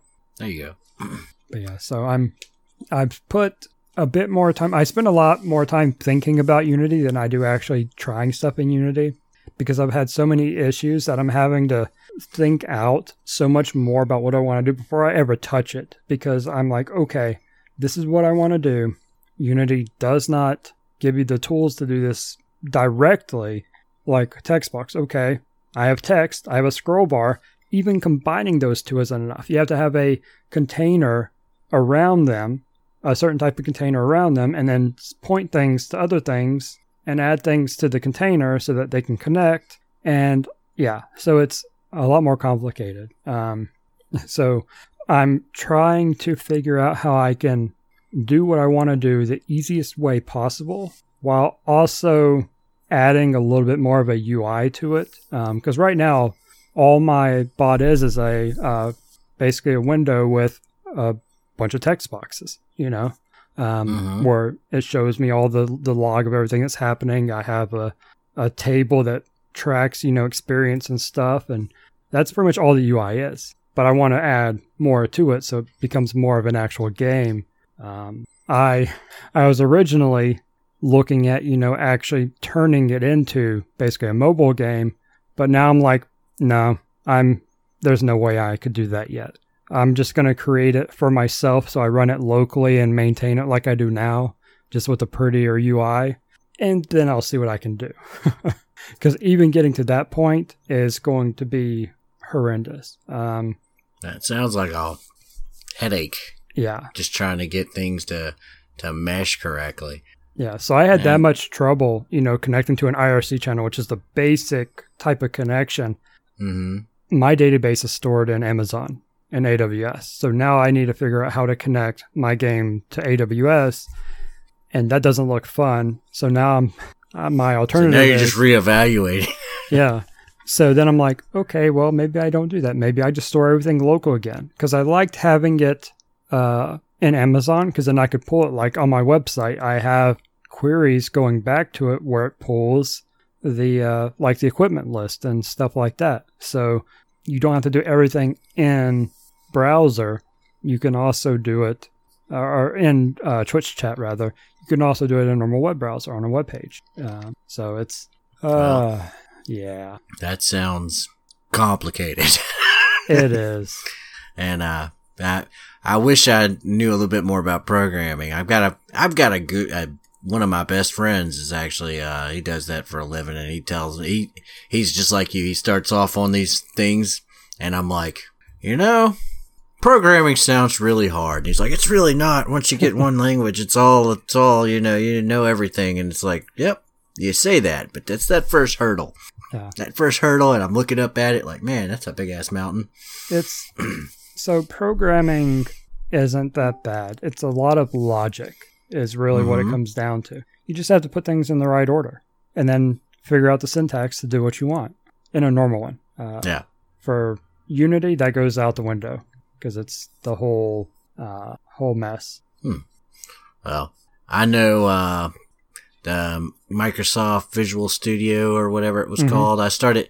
I, I went on, you know, because I had high aspirations. I'm like, oh yeah, I'll, I'll make me a little text game, and it'll have little boxes you click, and you move your character around on this little baby basic map, and it'll be fucking easy.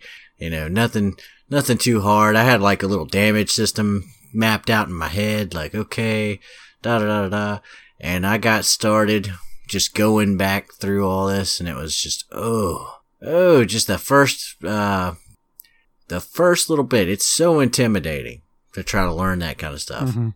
and uh it's one of those things where i was like i'm gonna have to put this down and wait until a day where i just do not have uh you know a pile of laundry that i need to go to uh Yeah. you know and maybe maybe when I, my kids are a little older and they're you know taking care of 50% of the house's chores i can uh i can get to the point where i've got time to study this kind of stuff but ooh Yeah. ooh it's and Visual Studio. It was certainly intimidating, you know, getting into it at first because I didn't. I've never used Visual Studio for like work um, uh-huh because of the type of programming I do. is mostly web based, and I think I think one of my big mistakes was I downloaded all the little plugins. gotcha. I went on there and it was like, yeah, Yeah, and, and when you when you create a new file, it's like, okay, well, what template do you want to use? And there are like a hundred templates. Uh-huh. Um, but there are a couple that are just basic, and that's what I did. I just picked, you know, Windows Form. I don't care. This is for me. I don't need it to run, you know, cross-platform. I'll just create a Windows Form, and I'm like, okay, well, I need a text box. I drag and drop a text box. Okay, I, I that's exactly what I wanted. I want a drop-down menu, no, my, the file menu. I want that. Okay, well, let me drop a drop-down menu on the file location. Okay, that that all works great. Um, Unity, it's like, oh, you have to build everything you se- yourself. You want a drop down? You build every part of that drop down yourself. You bastard. so in Visual Studio, I just focus on the C sharp programming, on actually typing code. In Unity, I have to deal with objects and properties You have to set up like the and- baby. The you have to create the tools you need to get to that point. Yeah, and basically. I've I've been going through the uh, Unity Asset Store because there a fair bit of stuff on there for free, just trying to find anything I can use. Um, like with the IRC thing, that connection, I was looking at IRC clients that were free from the Unity store, and I downloaded a couple just to look at their code. Um, and it was one of those things where I I was like, okay, I want this part of it and this part of it, but it didn't work. I had to take all of their code and then it would work. If I just typed it up myself on the way I wanted to do it, it doesn't work. But it's doing the same exact thing, but it doesn't work. Like the example had two files. Mine, I was just combining into one because I didn't need both parts. I just wanted to run all at the same time. And Mhm. that didn't work. Same code, one file, doesn't work.